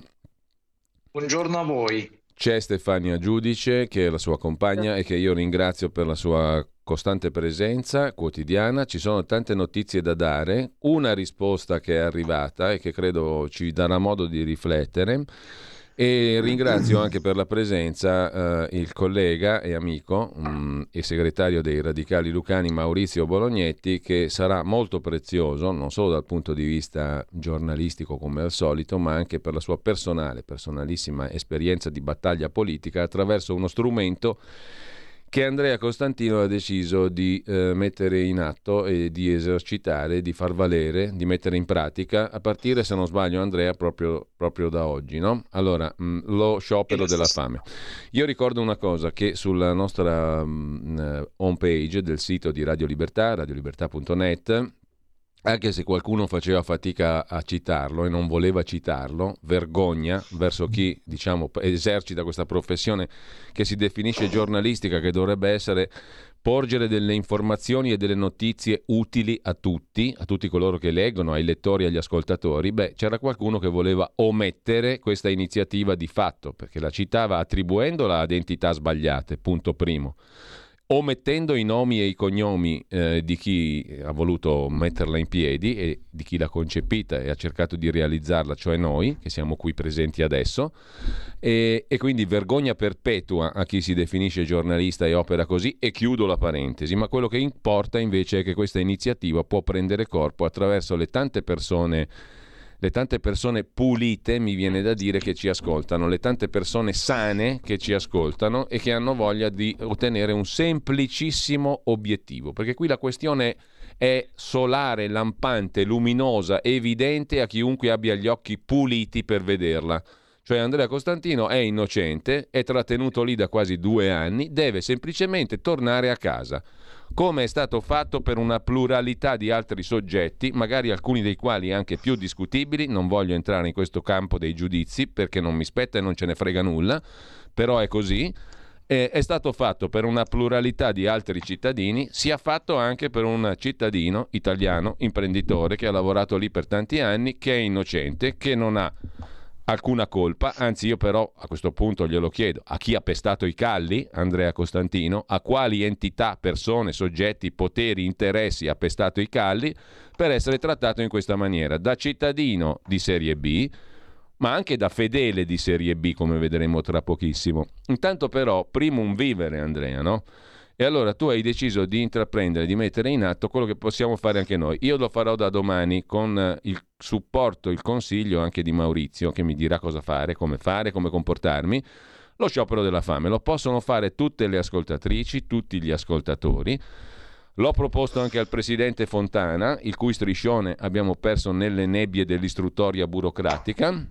Il presidente Fontana non mi ha ancora risposto. Posso però dire che l'onorevole Zoffili, che l'altro giorno ha fatto una pubblica dichiarazione chiamando in causa il ministro Tajani affinché Andrea sia riportato a casa celermente, inizierà lo sciopero della fame in forme e modi che comunicherà meglio. Un altro deputato lo inizierà e quando me lo conferma ne darò conto. Comunque Eugenio Zoffili, deputato della Lega, inizia lo sciopero della fame a sostegno di Andrea Costantino e per la liberazione immediata di Andrea Costantino. Un altro deputato, che non posso nominare, mi ha detto invece che doveva intervenire, poi invece bisogna tenere i rapporti con la Farnesina, ne daremo conto, vedremo cosa succede. Io sono trasparente con tutti, mi spiace, devo dire le cose per come stanno, con molto rispetto di tutti, ma per come stanno, perché chi ascolta è degno del massimo rispetto. Le persone pulite che ci ascoltano sono degne del massimo rispetto, e il massimo rispetto si ottiene col massimo della trasparenza e del racconto di tutte le cose.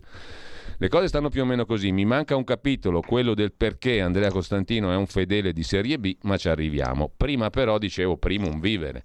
Allora, se tu Andrea intraprendi un'azione così radicale, bisogna che la si faccia, e qui radicale è propriamente un aggettivo, non connota, diciamo così, alcun partito politico, tantomeno a livello nazionale. Connota benissimo invece l'attività del nostro amico Maurizio, che radicale lo è veramente e lo ha sperimentato e lo ha mostrato attraverso la sua azione individuale, spirituale, politica e giornalistica. Questo proprio non ci piove minimamente. Ecco, un'azione radicale tu la intraprendi, però la devi intraprendere anche con delle garanzie. Il nostro amico e collega Maurizio Bolognetti è qui proprio per dirci come si fa. Te l'ha anche detto, no? Vi siete parlati, vi siete sentiti. Allora, lascio la parola subito a te, Andrea, perché ci devi spiegare per bene cosa vuoi fare, che tipo di azione vuoi intraprendere, e poi Maurizio darà pubblicamente dei consigli che valgono anche per chi come me e spero tanti altri ancora, oltre a quelli che hanno dato la loro adesione, farà questo sciopero della fame, che deve essere però veloce, fatto in pochi giorni, perché in pochi giorni deve tornare a casa Andrea, punto e basta. Allora, 346 6427 756 per chi vuole annunciare la propria adesione allo sciopero della fame a staffetta. Intanto Andrea, dici che cosa vuoi fare, come ti comporti tu, a partire da quando, cosa succede? A partire da questa sera, perché come avevo detto qualche giorno fa proprio in Radio Libertà, io non ho risposte dal ministro, da Roma, dalla Farnesina che tu prima citavi, non ho risposte. Poco tempo fa, cioè pochi minuti fa, un'oretta fa, ti ho mandato il tweet di Tajani, ok, che il 23 ottobre del 2022, quindi 24 ore dopo che aveva giurato, scrive: sto seguendo con il massimo impegno e con grande determinazione il caso di Alessia Piperno, virgola, la giovane italiana detenuta in Iran, punto. Attenzione, l'ho ribadito al padre Alberto durante una lunga e cordiale telefonata. Ora, sono passati 54 giorni, adesso non so, facciamo il calcolo, ma Stefania non ha mai ricevuto, ma neanche una risposta via PEC per dirle crepa. Niente ha ricevuto, io non ho ricevuto niente, pure sono qua. Siamo abbandonati da questo ministro ed evidentemente da chi è e lo circonda, lo consiglia, perché io immagino che Tajani arrivi lì, ci sia il segretario generale che è il capo della Farnesina. Allora immaginate che la Farnesina è un ministero, c'è un capo che è il segretario generale e c'è il ministro che è l'indicazione politica. Immediatamente il segretario generale gli arriva con i documenti, perché per fare una lunga telefonata evidentemente non penso che abbiano parlato del perché non ci sono le mezze stagioni, ma avranno parlato del caso della Piperno, e quindi Tajani era perfettamente informato. Ora io non posso giudicare quelle che sono le priorità del segretario generale e le priorità del ministro, però posso sottolineare quanto io, per rispondere alla tua domanda, non sia assolutamente una priorità, proprio non gliene frega niente. Al segretario generale, che è un funzionario, non gliene frega niente, continua a dormire pacificamente, continua a non rispondere, continua assieme al ministro ad essere nella loro splendida torre eburnea della Farnesina, e da lì, dai piani alti, guardano per terra noi formichine morire nel silenzio, nell'omertà. Ora, per rispondere alla tua domanda, sì, io inizio questo sciopero della fame per squarciare questa omertà, che mi riguarda, per cui noi non abbiamo informazioni, non abbiamo neanche un contatto con questo ministro, che è stato votato dagli italiani, ma quando è andato lì se n'è scordato, e chi lo consiglia gli ha detto: ma che te frega, vai. Cioè, questo è quello che vedo, perché poi vedo, l'ho ribadito al padre Alberto durante una lunga e cordiale telefonata, questo il giorno 23 ottobre, 24 ore dopo che aveva giurato, quindi manco c'aveva una scrivania al ministero. La Stefania, dopo 3-4 giorni che aveva giurato, gli ha scritto una PEC per chiedergli qualcosa. La risposta è stata: il ministro è troppo impegnato. Ma dov'è la giustizia? Andrea, è limpido, è chiaro quello che dici. Io voglio chiedere a Stefania come stai vivendo, Stefania, questo annuncio e questa iniziativa, e poi subito dopo Maurizio Bolognetti, proprio per andare sul pratico, come deve comportarsi Andrea Costantino per esercitare questa forma di pressione, di iniziativa politica, umana, esistenziale, lo sciopero della fame. Cosa deve fare di fondamentale, Maurizio, tu che ben conosci questa prassi? Intanto, Stefania. Giulio, dimmi la tua, perché di Natale chiedo al ministro Tajani, alla Farnesina, di venire loro a spiegare a mia figlia che suo padre non ci sarà per colpa loro. Quello che posso dire è quello che posso dire, e ribadisco che io non ho ricevuto alcun contatto dalla Farnesina, se non il ministro Vignali, ma che comunque con cui sono in contatto da sempre, fondamentalmente. Non vedo assolutamente differenza tra l'atteggiamento e il lavoro della Farnesina adesso rispetto alla Farnesina di Di Maio. Non c'è differenza, forse maggiore omertà. E io di questa omertà non ne voglio più sapere. Io continuo a guardare se mi rispondano alla PEC, continuano a non rispondere. Io ho milioni di PEC indietro senza risposta. Mi chiedo perché c'è questa omertà. Chi non vuole dire, chi non vuole fare, perché non si vuole dire e non si vuole fare? Allora, poi torno a chiedere ad Andrea a chi ha pestato i calli per avere un trattamento di questo tipo, però chiedo intanto anche a Maurizio cosa deve fare Andrea per non compromettere l'efficacia dell'azione, ma soprattutto la sua integrità, base, quella che gli serve per tornare qua. Intanto però grazie Giulio, buongiorno Andrea, buongiorno Stefania, buongiorno agli ascoltatori di Radio Libertà. Consentimi una breve premessa. Questo è un paese strano, è un paese in cui magari la necrofilia fa notizia. Quanta necrofilia troviamo sulle prime pagine dei giornali, sulle news, mentre invece magari un'azione di lotta, di dialogo, che chiariamo bene, guardate, questo è un punto che va chiarito e io ci tengo a chiarirlo per Andrea e con Andrea.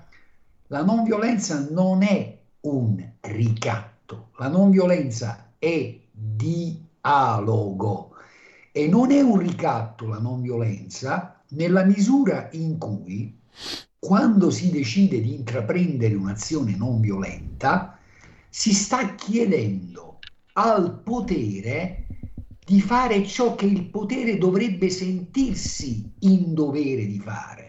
Io mi rivolgo con il mio corpo alle mie istituzioni, dicendo: rispettate la vostra propria legalità, rispettate i diritti umani, fate quello che dovreste sentirvi in dovere, dovreste essere obbligati a fare, perché c'è la Convenzione Europea dei diritti dell'uomo, perché c'è la Dichiarazione Universale dei diritti dell'uomo, perché c'è la Costituzione, quindi non è un ricatto.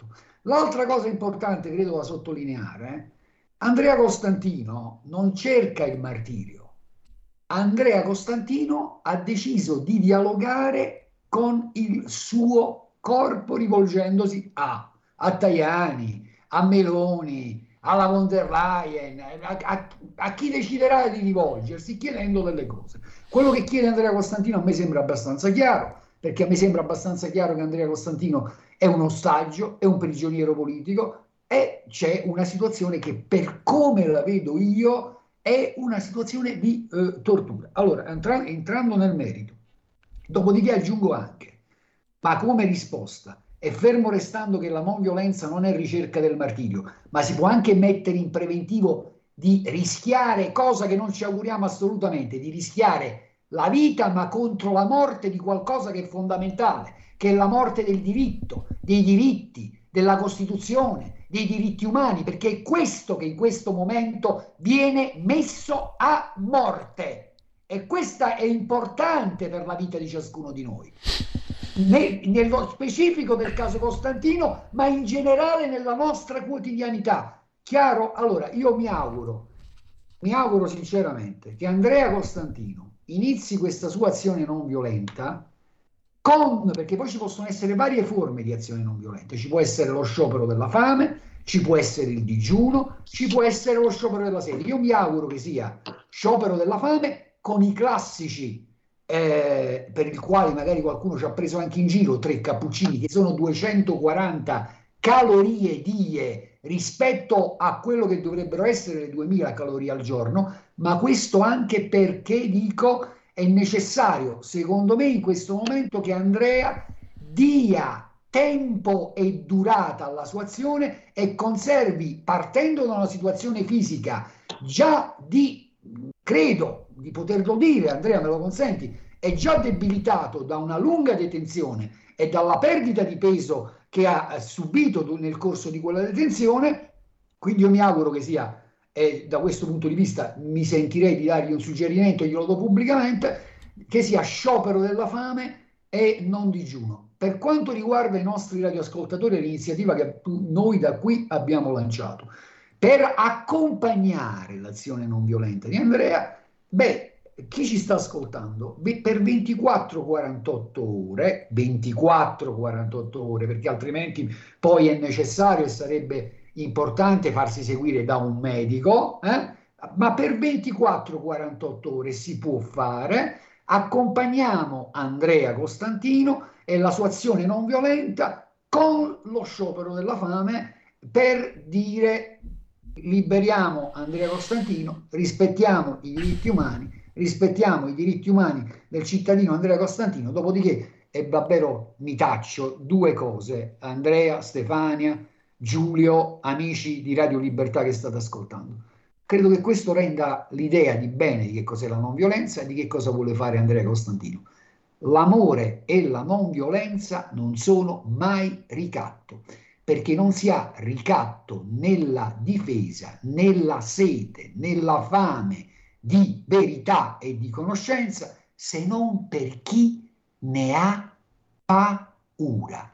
Noi stiamo lottando, non possiamo sparare perché non siamo violenti, e quindi spariamo amore, dialogo e lotta di questo genere. E Gandhiana, e Martin Luther King, e Capitini, e questa roba qui, e quella roba che non fa notizia. E a proposito, però mi raccomando, da queste frequenze sicuramente l'azione non violenta di Andrea Costantino sarà rilanciata quotidianamente. C'è da augurarsi però che non emetta silenzio Andrea Costantino altrove. E Andrea, io so che tu sei credente e che hai a cuore come me alcuni passi del Vangelo. Verrebbe da dire, non mi rivolgo a nessuno in particolare, perché però c'è un passaggio del Vangelo di Matteo che è bellissimo, e che recita: guide cieche che filtrate il moscerino e ingoiate il cammello. E allora smettiamola di filtrare il moscerino nel caso Costantino e in altri casi, aggiungerei, e di ingoiare quotidianamente il cammello dei diritti umani, del diritto e di una serie di cosette che sarebbero pure importanti in generale. Scusami. Grazie Maurizio.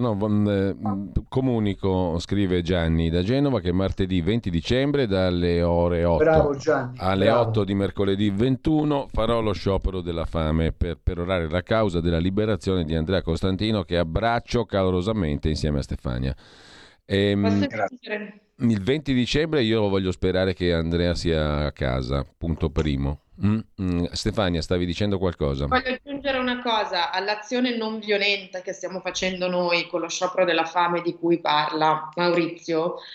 Questa azione non violenta nostra è in risposta a un'azione violentissima, brava. Violentissima del governo, perché le non risposte, il mutismo, il menefreghismo, il non parlare, l'omertà sono l'azione più violenta possibile, forse peggio di qualsiasi altra, forse peggio delle bombe. Raul ci scrive a sua volta: annuncio la mia adesione allo sciopero della fame a partire da domenica sera a lunedì sera per sostenere la liberazione di Andrea, detenuto ingiustamente negli Emirati Arabi. Ci scrive anche un altro ascoltatore: farei volentieri lo sciopero della fame, ho 75 anni con operazione alle coronarie e 7 dicembre di 2 anni fa il medico mi sconsiglia per via di 7 pillole quotidiane, ma credo che questa sia un'adesione sostanziale, diciamo, non c'è nessuna differenza in quanto l'intento è analogo e simile a quello di tutti. C'è una domanda che ve la faccio per l'ennesima volta, ve la giro per l'ennesima volta perché ripropone per l'ennesima volta una questione della quale abbiamo già straparlato, però è opportuno tornarci sopra. Scrive infatti un altro ascoltatore via WhatsApp e poi apriremo anche le linee, ma prima devo dar conto di un'altra risposta, perché tra mancate risposte e silenzi ci sono anche determinate risposte che meritano di essere conosciute, perché la richiesta era pubblica e quindi do pubblicamente lettura della risposta che ho ricevuto. Prima di questo però scrive un ascoltatore: siamo sicuri che qualsiasi dichiarazione pubblica da parte di ministri, ambasciatori, chiunque possa giovare al caso di Andrea Costantino? E se fare silenzio non fosse la soluzione migliore? Su questa cosa del fare silenzio io veramente mi sono già posto questo problema dal punto di vista giornalistico, ne abbiamo già parlato, abbiamo già dato una risposta, o meglio ho dato una risposta che è stata condivisa anche per esempio da Maurizio dal punto di vista giornalistico, che è stata condivisa soprattutto da Andrea e Stefania, però ridò la parola ad Andrea e Stefania perché questa cosa del silenzio è chiaro che se noi fossimo veramente convinti, se vi avessero chiamato e se fossimo veramente convinti che il silenzio fosse la strada migliore, l'avremmo già percorsa e la staremmo percorrendo quella strada lì, perché il valore numero uno è portare a casa Andrea. Quindi se la strada del silenzio fosse giusta, noi la staremmo già percorrendo. Andrea. Io voglio dire una cosa, c'è in questi giorni un'intervista su Primato Nazionale al viceministro degli esteri Cirielli, vorrei che vi ricordaste bene il nome. Ascolta, Cirielli. Andrea, Stefania, scusami, ti interrompo solo un attimo, solo giusto per dire che finita questa trasmissione io manderò un messaggio al viceministro, al sottosegretario Cirielli per chiedere il suo intervento qui. Chiudo. Ma Andrea, se ti risponderà mai, insomma, un viceministro che blocca una donna, una madre disperata su WhatsApp e poi la fa chiamare dalla segretaria, insomma, dove vogliamo andare? Lo stesso che dichiara su Primato Nazionale che lui vorrebbe il silenzio perché stanno lavorando.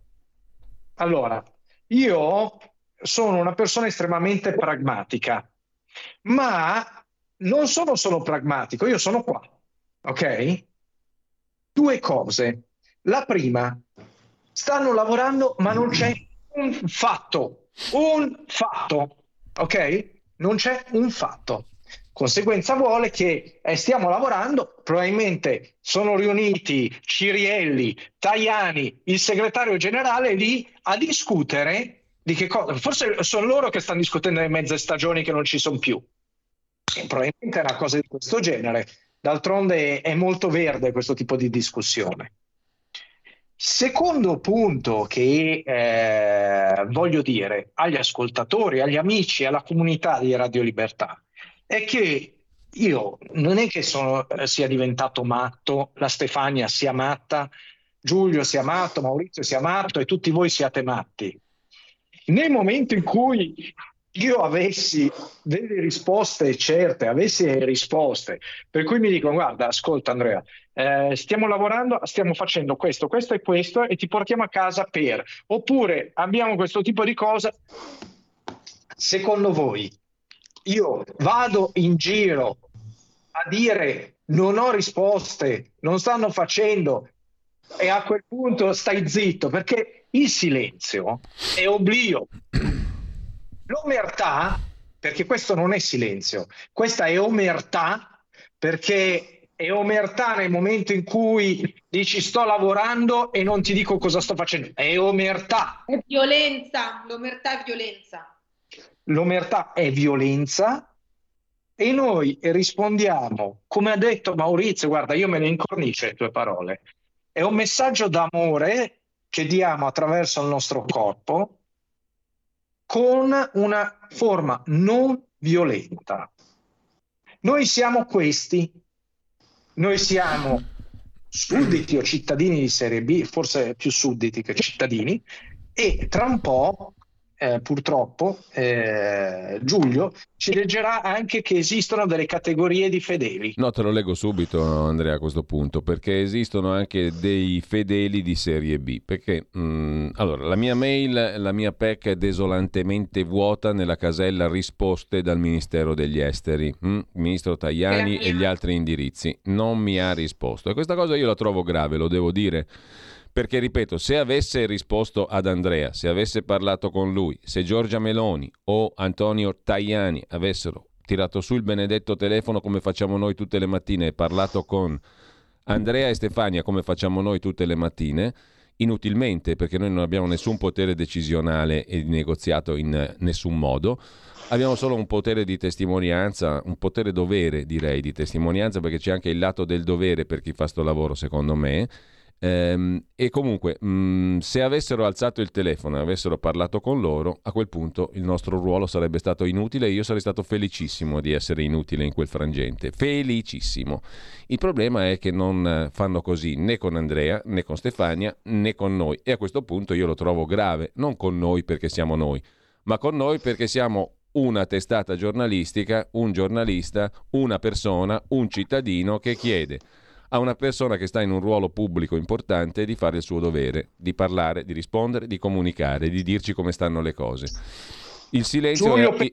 ma siamo anche una comunità di centinaia di migliaia, di milioni di ascoltatori, a cui voi che state là e che siete stati eletti non state dando risposta. Questo deve scattare nella loro mente. Questi sono milioni di persone che sanno esattamente che nel momento in cui sono andati su, il signor Tajani guarda dall'altro in basso e dice ah sì, ma hanno votato, vabbè, ormai voglio dire, chi ha avuto ha avuto, chi ha dato, scordiamoci il passato. Allora, fatta questa premessa, dico, da quella parte lì risposte non ne sono arrivate. La mia casella di PEC è desolantemente vuota. Dall'altra parte anche invece è anche quella di Stefania, che è più grave ancora della mia, ma a questo punto la questione diventa anche grave per chi fa sto mestiere, perché non è accettabile che un rappresentante di governo, quindi di un'altissima funzione importante per tutta la collettività, quindi la questione collettiva, riguarda tutti, come giustamente ha sottolineato Andrea, riguarda tutti coloro che ci stanno seguendo adesso e anche coloro che non ci stanno seguendo, perché questo è il modo in cui il governo sta rispondendo a dei cittadini, non sta rispondendo e non si sta manifestando, e questo lo trovo molto grave. Ma chiuso questo capitolo, una risposta mi è arrivata, perché io ho chiesto anche l'intervento pubblico dell'arcivescovo di Milano, di Mario Delpini, e ho scritto al suo rappresentante, al suo ufficio stampa, al suo capo ufficio stampa, al responsabile dell'ufficio comunicazioni sociali, per essere precisi, dell'arcidiocesi di Milano. Ho mandato 3 mail, ho mandato i link con alcune trasmissioni, ho mandato... a titolo esemplificativo, perché chiunque voglia documentarsi su questa storia non ha che l'imbarazzo, insomma, no? Non è difficile documentarsi sulla vicenda di Andrea Costantino. C'è anche il TG2 Post, e gliel'ho rimandato, perché gli ho detto la trasmissione di venerdì l'altro del TG2 Post, 20 minuti, non si perde tanto tempo e si ha la situazione, diciamo, chiara, davanti agli occhi, con pareri diversi, con una ricostruzione giornalistica fatta bene. Benissimo. La risposta che ho ricevuto è la seguente, io voglio condividerla perché la richiesta era pubblica, la risposta mi è arrivata senza preghiera di riservatezza, che non avrei neanche, diciamo, esaudito, perché la questione è pubblica anche in questo caso. Comunque la risposta è questa: un intervento pubblico dell'arcivescovo presuppone, in questo come in altri casi simili, una approfondita e oggettiva conoscenza dei fatti e un'attenta valutazione di tutti i fattori in gioco, mi risponde l'Arcidiocesi di Milano, l'Arcivescovo di Milano, per evitare anche il rischio che l'intervento dell'arcivescovo finisca col danneggiare anziché favorire la causa che si vuole sostenere. Si tratta di un requisito che non è possibile soddisfare, per cui l'arcivescovo ringrazia per la richiesta, assicura le sue personali preghiere per la persona coinvolta, che poi sarebbe Andrea, ma ritiene più opportuno non intervenire pubblicamente. Un saluto cordiale, Stefano Femminis, responsabile ufficio comunicazioni sociali Arcidiocesi di Milano. Questo per dovere di cronaca. Posso dire una cosa, Giulio? Prego, Andrea. Io sono cattolico di serie B. Come cattolico, grazie a questa risposta mi si conferma uno dei dogmi dei cattolici, che è l'infallibilità papale. Nel momento in cui il Papa non lo nomina cardinale, evidentemente ha avuto i suoi buoni motivi. Lo stesso Del Pini, peraltro, vi ricordo che era quello che criticava Matteo Salvini perché aveva i rosari, ok, che ho, quindi spero di non essere criticato. Ho anche l'immagine di Gesù Cristo e ho anche l'immagine di Padre Pio. Ok, qua con me, più un altro crocifisso. Era quello che criticava Salvini perché mostrava i crocifissi, dicendo che la questione sia politica. No, ma guarda che noi abbiamo una confessione religiosa. Tra l'altro lui è l'arcivescovo della quinta più grossa diocesi al mondo, oltre 5 milioni e mezzo di cattolici cristiani. Ok? Battezzati, il 92% di questi sono battezzati. Questo è la stessa persona che ha criticato sempre Salvini nel momento in cui Salvini baciava e giurava sul Vangelo. Ora, io non lo so, però penso che una professione di religione da parte di un politico non sia da criticare, ma sia da esaltare, a meno che tu non stia facendo politica come arcivescovo. Punto, io dico solo questo. Andrea, io torno a chiederti davvero, ma a chi hai pestato i piedi tu? Quali interessi sei andato a toccare? Non ne ho idea, forse dovremmo chiederlo a chi sta lavorando sul mio caso, forse dovremmo chiederlo al segretario generale della Farnesina, che non si è mai interessato, non si è mai fatto sentire con la Stefania, manda sempre avanti altre persone, non si è mai fatto vivo, ma forse non è neanche nei suoi compiti. Mi dirà: guarda che non è nei miei compiti. Sì, ma magari è nei tuoi compiti portarlo tra le priorità a Tajani, perché io ricordo che una parte della campagna elettorale e lo stesso primo ministro fece un video su di me molto chiaro. Evidentemente a lui l'agenda, insomma, il governo che arriva non è una cosa che gliene frega. Cioè lui va avanti secondo le sue priorità, che non sono le priorità del governo. Ma io posso pensare di tutto perché c'è questo velo osceno di violenza omertosa. Andrea, ti passo alcuni dei messaggi che stanno arrivando via WhatsApp. Abbiamo pochi minuti ancora, 7-8 minuti scarsi. Il tempo vola, ma intanto ci diamo appuntamento ancora domani mattina, quando condurrò la rassegna stampa di domani mattina, di sabato, dalle 8 in avanti, alla solita ora. Intanto però voglio girarti alcuni messaggi proprio come sono arrivati. Te li leggo. Bruna da Chiavenna: sospetto che gli Emirati chiedano all'Italia qualcosa di sgradito agli Stati Uniti, dato che i loro rapporti sono attualmente precari. Ma ti lascio proprio il tempo di un tweet, Andrea, di un commento rapido, proprio per mantenere il dialogo con quelli che ci scrivono, che sono le persone a cui facevi riferimento prima. Non direi che un discorso degli Stati Uniti è più un discorso legato all'Italia. Sicuramente ci sono dei discorsi legati all'Italia sicuramente ci sono dei discorsi legati a Piaggio, sicuramente ci sono dei discorsi legati alla difesa e soprattutto c'è un ex ministro degli esteri, Di Maio, che ha di fatto distrutto le relazioni. E vi ricordo che il segretario generale è lo stesso segretario generale che c'era con Di Maio, nonché capo di gabinetto di Di Maio. Ora, queste sono tutte coincidenze. Però allora, chi è che dice che coincidenze fanno Omar, Stefania, prego. Posso aggiungere una cosa? Sì, prego. Allora, all'inizio l'anno scorso, insomma, quando avevamo preso appunto l'avvocato che cercava di andare in procura per capire cosa succedesse, eccetera, è capitato più di una volta che oltre a non dire niente di Andrea, questo avvocato fosse stato mandato via malamente da qualsiasi procuratore, da qualsiasi addetto della procura, dicendogli sempre c'è qualcosa con l'Italia.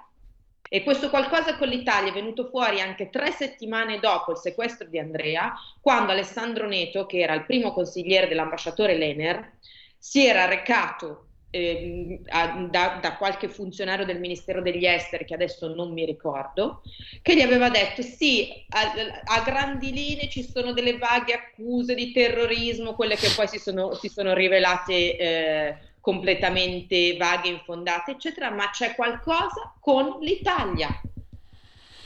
Allora, questo Omar, detto da loro. Quindi il problema non sono Stati Uniti, eccetera, il problema è degli Emirati con l'Italia. Chiaro. Allora, Omar, Bergamo, credo che lo sciopero della fame sia una umiliazione ulteriore per Andrea. Perché non organizziamo una manifestazione per sabato sotto al Comune di Milano davanti alla sede di qualche giornale?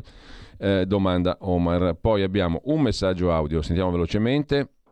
Buongiorno, Fabio da Udine. Domanda: ma non potreste dare in diretta l'indirizzo mail della Presidenza del Consiglio e del Ministero degli Esteri, così lo subissiamo di mail con scritto liberate Andrea Costantino? Allora, lo dico subito, Fabio, a tutti gli altri: sulla home page vai su radiolibertà.net, in home page subito appena apri la pagina trovi tutti gli indirizzi della Presidenza del Consiglio e del Ministero degli Esteri.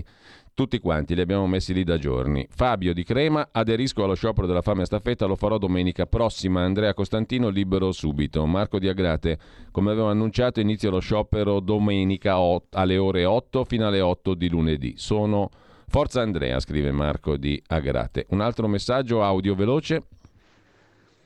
Buongiorno, io credo che i social potrebbero avere un'importanza ancora più forte nel caso della questione del signor Costantino. Allora, io navigo quando ho tempo in Facebook e vedo molte pagine di senatori, deputati, consiglieri regionali, dello stesso Salvini, dello stesso Calderoli, che pubblicano le loro riflessioni e le loro notizie in Facebook. Allora cominciate a chiedere a loro di mettere tutti i giorni uno spunto, un messaggio, una piccola registrazione video per la questione di Costantino, perché guardate che Facebook è visitato da centinaia di migliaia di persone. Bene, allora grazie anche a questo nostro amico ascoltatore, sto andando di corsa. Il presidente Fontana o mette lo striscione per Andrea Costantino o i veri leghisti non lo voteranno, scrive Franco. Costantino crepa, scrive un ascoltatore. Io lo cito perché cito tutto, non ometto nulla. Questo signore sarà felice di questo suo messaggio e del fatto che gliel'abbiamo letto. Comunque Pina da Monza e Brianza: sono molto dispiaciuta per Andrea, non capisco come mai nei TG non si sente parlare di lui, chiedo di resistere ad Andrea soprattutto per la sua famiglia. E ancora Luciana da Udine: altro che silenzio, il caso dovrebbe essere su tutte le prime pagine, in tutti i TG, dibattuto in tutti i talk e trasmissioni di ogni genere. Mi viene da pensare che ci siano tanti emuli del Qatargate, vergogna loro. Anche la mia mail a Meloni di diversi giorni fa è passata inosservata. Giovanni: aderisco allo sciopero della fame, mi spaventa il silenzio dei politici, giornalisti, tutti quelli che hanno la possibilità di farsi sentire e non dicono nulla. Questo fa paura, scrive Giovanni. Altro messaggio: Andrea ha ragione, silenzio uguale oblio uguale omertà, questa mentalità mafiosa ha permeato l'Italia a tutti i livelli, indipendentemente dai lacchè al comando. Vale sempre quello che disse Speroni dopo il fallito referendum sul federalismo: l'Italia fa schifo. Un altro audiomessaggio, proprio in coda, Laura da Bologna. Buongiorno Giulio, buongiorno Stefania, buongiorno Andrea. Volevo ricordarvi che, oltre al fatto che noi abbiamo un Tajani che si comporta come state dicendo, abbiamo anche altri soggetti come chi smilicia, che continua a blaterare, a urlacchiare come una scimmia tutto il suo odio verso una parte dei cittadini. Allora, abbiamo anche altri messaggi a ripetizione. Pia aderisce allo sciopero della fame dalla sera del 20 dicembre alla sera del 21 nella speranza che tutto si risolva a breve. Gianluca di Milano: mercoledì prossimo da mezzanotte a mezzanotte reciterò il mio quotidiano rosario dedicato ad Andrea, un caro abbraccio. E poi ce ne sono tanti altri, devo proprio chiudere però adesso perché non facciamo in tempo a darne conto. Ripeto però che il numero 346 64 27756 rimane a vostra disposizione per aderire. Andrea, noi ci risentiamo domani mattina, Stefania pure, io ringrazio anche Maurizio Bolognetti, vi lascio proprio una conclusione, ma pochi secondi per ciascuno per chiudere questa nostra conversazione. Andrea, Stefania, Maurizio. Allora, io l'ultima riflessione è: vogliamo delle risposte, squarciate questo velo di omertà. Io sono 22 mesi da prigioniero innocente in questo paese e il mio paese non sta facendo niente se non cercare di silenziarmi e avvolgere tutto nell'omertà. Domani mattina ci troviamo di nuovo qua, Stefania. C'è da vergognarsi a essere italiani. Mi vergognavo prima, mi vergogno tale quale adesso. Maurizio Bolognetti. No, non è un'umiliazione, anzi credo che sia l'esaltazione di qualcosa, barra dritta sulla questione fondamentale, rispetto dei diritti umani, in questo caso dei diritti umani del cittadino, del nostro concittadino e compatriota Andrea Costantino. Grazie amici, grazie a tutti coloro che ci hanno seguito. Siamo amici, cioè siamo compagni nel senso letterale, stiamo dividendo un pane di verità e di ricerca di verità e di giustizia. Grazie Andrea, grazie Stefania, grazie Maurizio, grazie a tutti coloro che hanno scritto e hanno sentito, ce ne sono tantissimi di messaggi, ci risentiamo domani mattina.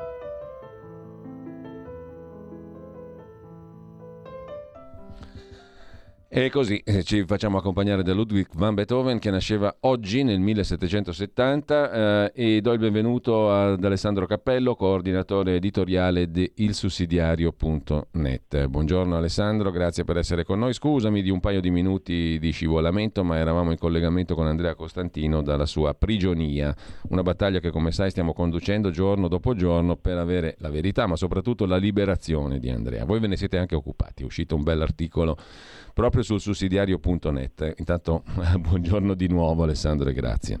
Buongiorno Giulio e anche a chi ci ascolta. Allora, andiamo poco lontano dagli Emirati Arabi, siamo stati collegati con Andrea fino a questo momento, andiamo su un tema di questi giorni che il sussidiario.net ha affrontato, Alessandro, con grande efficacia, mi viene da dire, da lettore, perché l'abbiamo citato in questi giorni. Anche oggi apre la sua homepage con un articolo di Antonio Fanna, mele marce, doppia morale, attenti all'effetto mani pulite. C'è una notazione molto interessante che fa Fanna questa mattina, un rischio dietro all'inchiesta della magistratura belga sulle mazzette del Qatar. È lo stesso rischio di mani pulite, cioè le procure fanno un po' di pulizia, per carità sacrosanta, ma poi le istituzioni non imparano la lezione e non si autoriformano.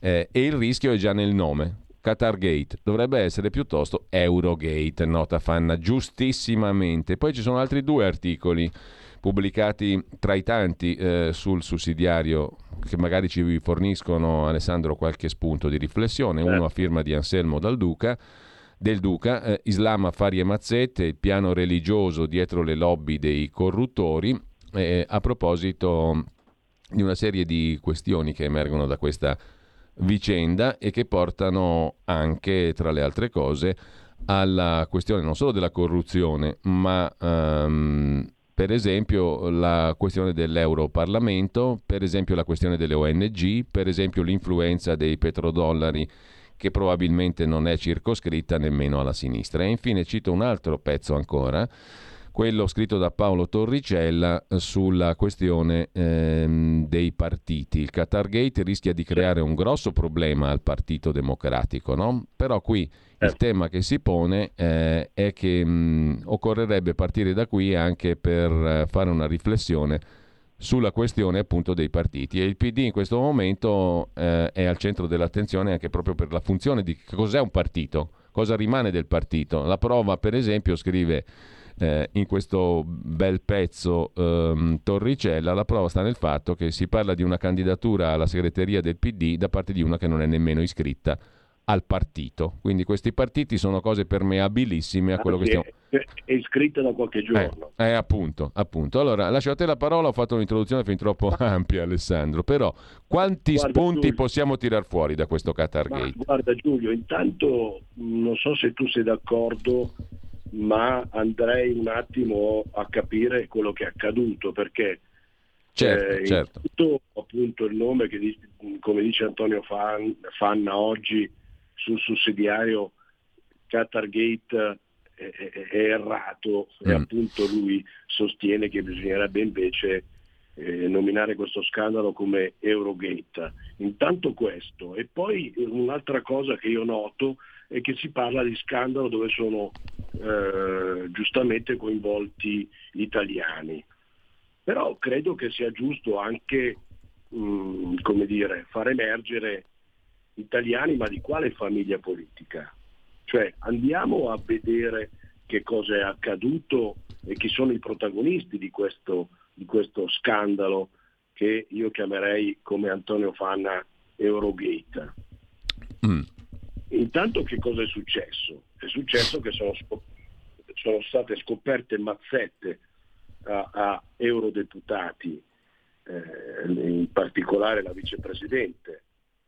Al momento la corruzione è ancora presunta, però intanto sono stati trovati 750.000 euro nella sua abitazione in contanti, e sono stati sequestrati poi alla sua famiglia, ai suoi genitori, altri 650.000 euro, e poi è stato coinvolto un ex parlamentare italiano, Antonio Panzeri, che ha vissuto la sua vita dentro la famiglia politica del Partito Comunista, poi per finire al PD, e per arrivare ad articolo 1.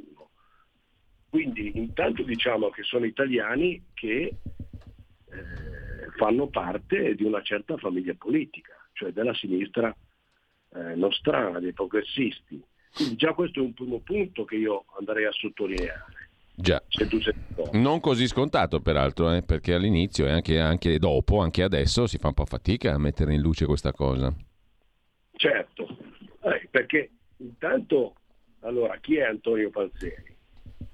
Antonio Panzeri è stato europarlamentare addirittura per 15 anni, per 3 legislature, per il PD, un politico italiano di sinistra che ha ricoperto dal 1995 al 2003 la carica di segretario della Camera del Lavoro, cioè una persona che è cresciuto a pane e diritti dei lavoratori, difensore dei lavoratori, che è stato nella direzione nazionale dei democratici di sinistra per 15 anni e che poi è finito a fare l'europarlamentare. Quindi è coinvolto qualcuno che ha vissuto la sua vita cercando di mantenere alta la bandiera dei diritti, e che oggi viene, perseguito proprio per essere andato contro i diritti umani in questo caso. Quindi è un punto gravissimo, diciamo. Non c'è solo un problema corruttivo, a mio certo avviso. Tra l'altro Del Duca, nel pezzo che citavamo prima per il sussidiario, appunto, nota che è un una sinistra, quella legata per esempio a Bersani, all'area di D'Alema, eccetera, eccetera. E è singolare, ma c'è una coincidenza temporale in questa vicenda, per cui proprio pochi giorni fa D'Alema era salito agli onori della cronaca per essere stato il consulente di una cordata targata Qatar interessata a comprare la raffineria di Priolo in Sicilia, quella della russa Lukoil, no? Se parliamo certo. di Bersani possiamo tornare indietro nel tempo ai rapporti con Gavio e compagnia bella, Penati e via dicendo. Insomma, la saldatura tra questa sinistra e il mondo degli affari non è una roba marginale, diciamo così, punto primo. Non è una roba marginale, tieni conto che Massimo D'Alema, dicono le cronache, ha aiutato... anche Fincantieri a vendere alla Colombia 2 sottomarini esatto. 24 caccia. Massimo D'Alema ha fatto arrivare i ventilatori polmonari dalla Cina. Certo. Allora, io ti faccio questa domanda, la faccio anche ai nostri radioascoltatori, ma è normale che un personaggio politico che ha fatto la storia della sinistra nel nostro paese, che ha fatto il Presidente del Consiglio del nostro Paese, faccia oggi il lobbista? Ma ti dico, ma tu vedresti Bertinotti, Craxi, Andreotti, Forlani, Fanfani, terminata la loro, come dire, attività politica, iniziare un'attività da lobbista? Beh, c'è chi non la fa neanche terminare, come Renzi, no? Certo, ma qui, diciamo, a differenza di Renzi, qui si entra proprio dentro la dinamica del costruire e far fare degli affari economici. A Renzi mi risulta che ad oggi, come dire, faccia delle conferenze... retribuite, certo, è un'altra roba. Pagare, come fanno altri personaggi politici che in realtà... hanno finito la loro carriera politica, come Tony Blair, come Presidente degli Stati Uniti. In questo caso la differenza è che il nostro Renzi fa ancora attività politica, fosse lui eviterei, ma questi sono... È un altro discorso, certo. Ecco, discorso. Alessandro, sì. Dai gli articoli che abbiamo citato prima sul sussidiario.net, viene fuori anche un'altra questione, ovvero uno Stato come il Qatar con disponibilità economiche talmente vaste, talmente grandi, da poter comprare anche i voti dell'Europarlamento e per converso un Parlamento europeo che più che una entità democratica sembra qualcosa di più permeabile ancora dei parlamenti nazionali. E secondo punto, i petrodollari che sono legati all'Islam integralista, perché il Qatar è uno dei finanziatori di imam vicini alla fratellanza musulmana e favorisce la nascita di moschee europee che hanno questa visione integralista dell'Islam, no? È un altro aspetto che è emerso poco e che il sussidiario ha sottolineato invece. Certamente, perché qui certamente siamo in presenza di qualcosa di più di un fatto corruttivo. Da una parte, come dice oggi nell'articolo Antonio Fanna, c'è un problema di funzionamento dell'Europarlamento. Tu pensa che ormai i processi decisionali politici sono oggi all'80%, diciamo l'80% delle legislazioni nazionali trova origine nell'Unione Europea, a Bruxelles. Quindi tenendo conto che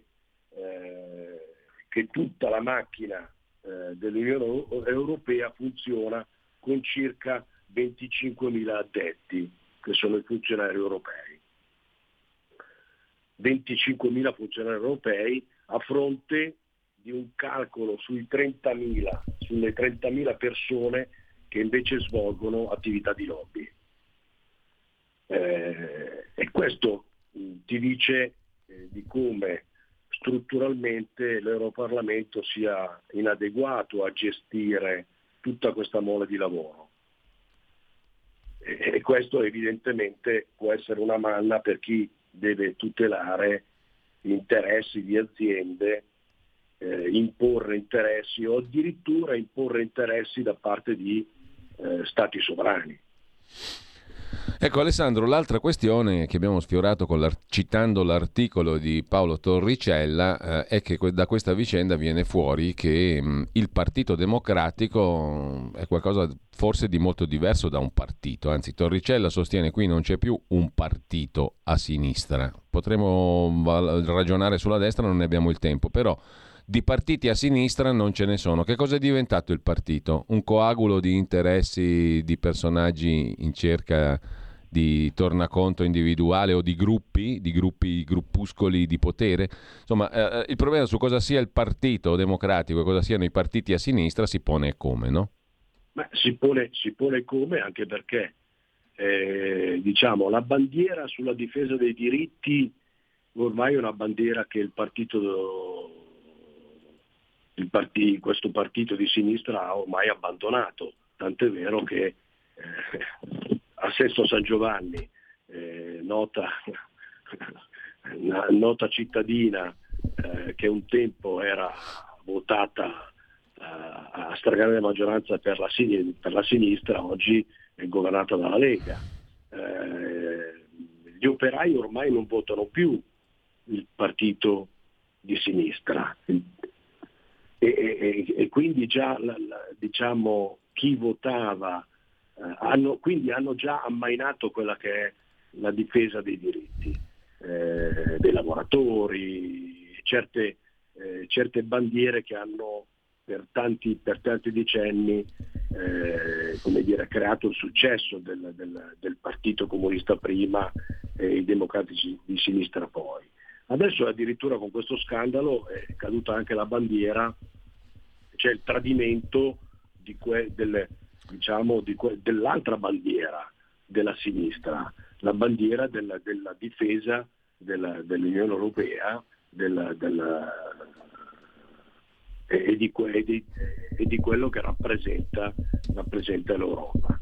E quindi a questo punto, come dici tu, il partito non esiste più da un punto di vista dei contenuti, gli ideali sono venuti meno e quando gli ideali vengono meno anche poi la capacità di aggregare voti su questi ideali.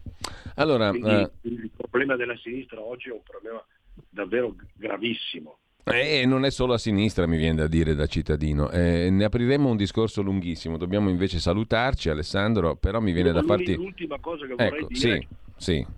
Vedevo la dichiarazione fatta dal ministro Salvini e ha tutte le ragioni per fare queste dichiarazioni che da questo punto di vista trovo gravissimo quello che è accaduto nei confronti della Lega.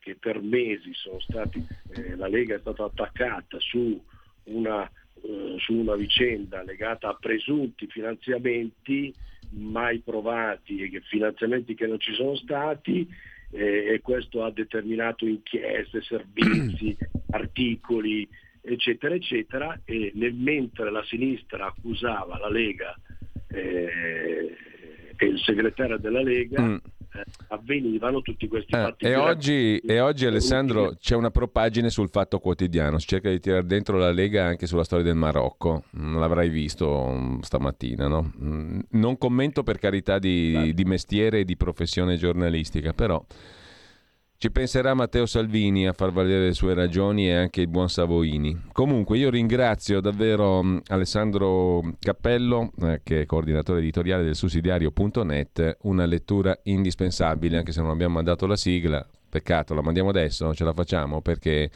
la sigla in chiusura, quella di apertura, è una specificità che solo noi possiamo vantare. È il bello della diretta, diceva Gianni Mina.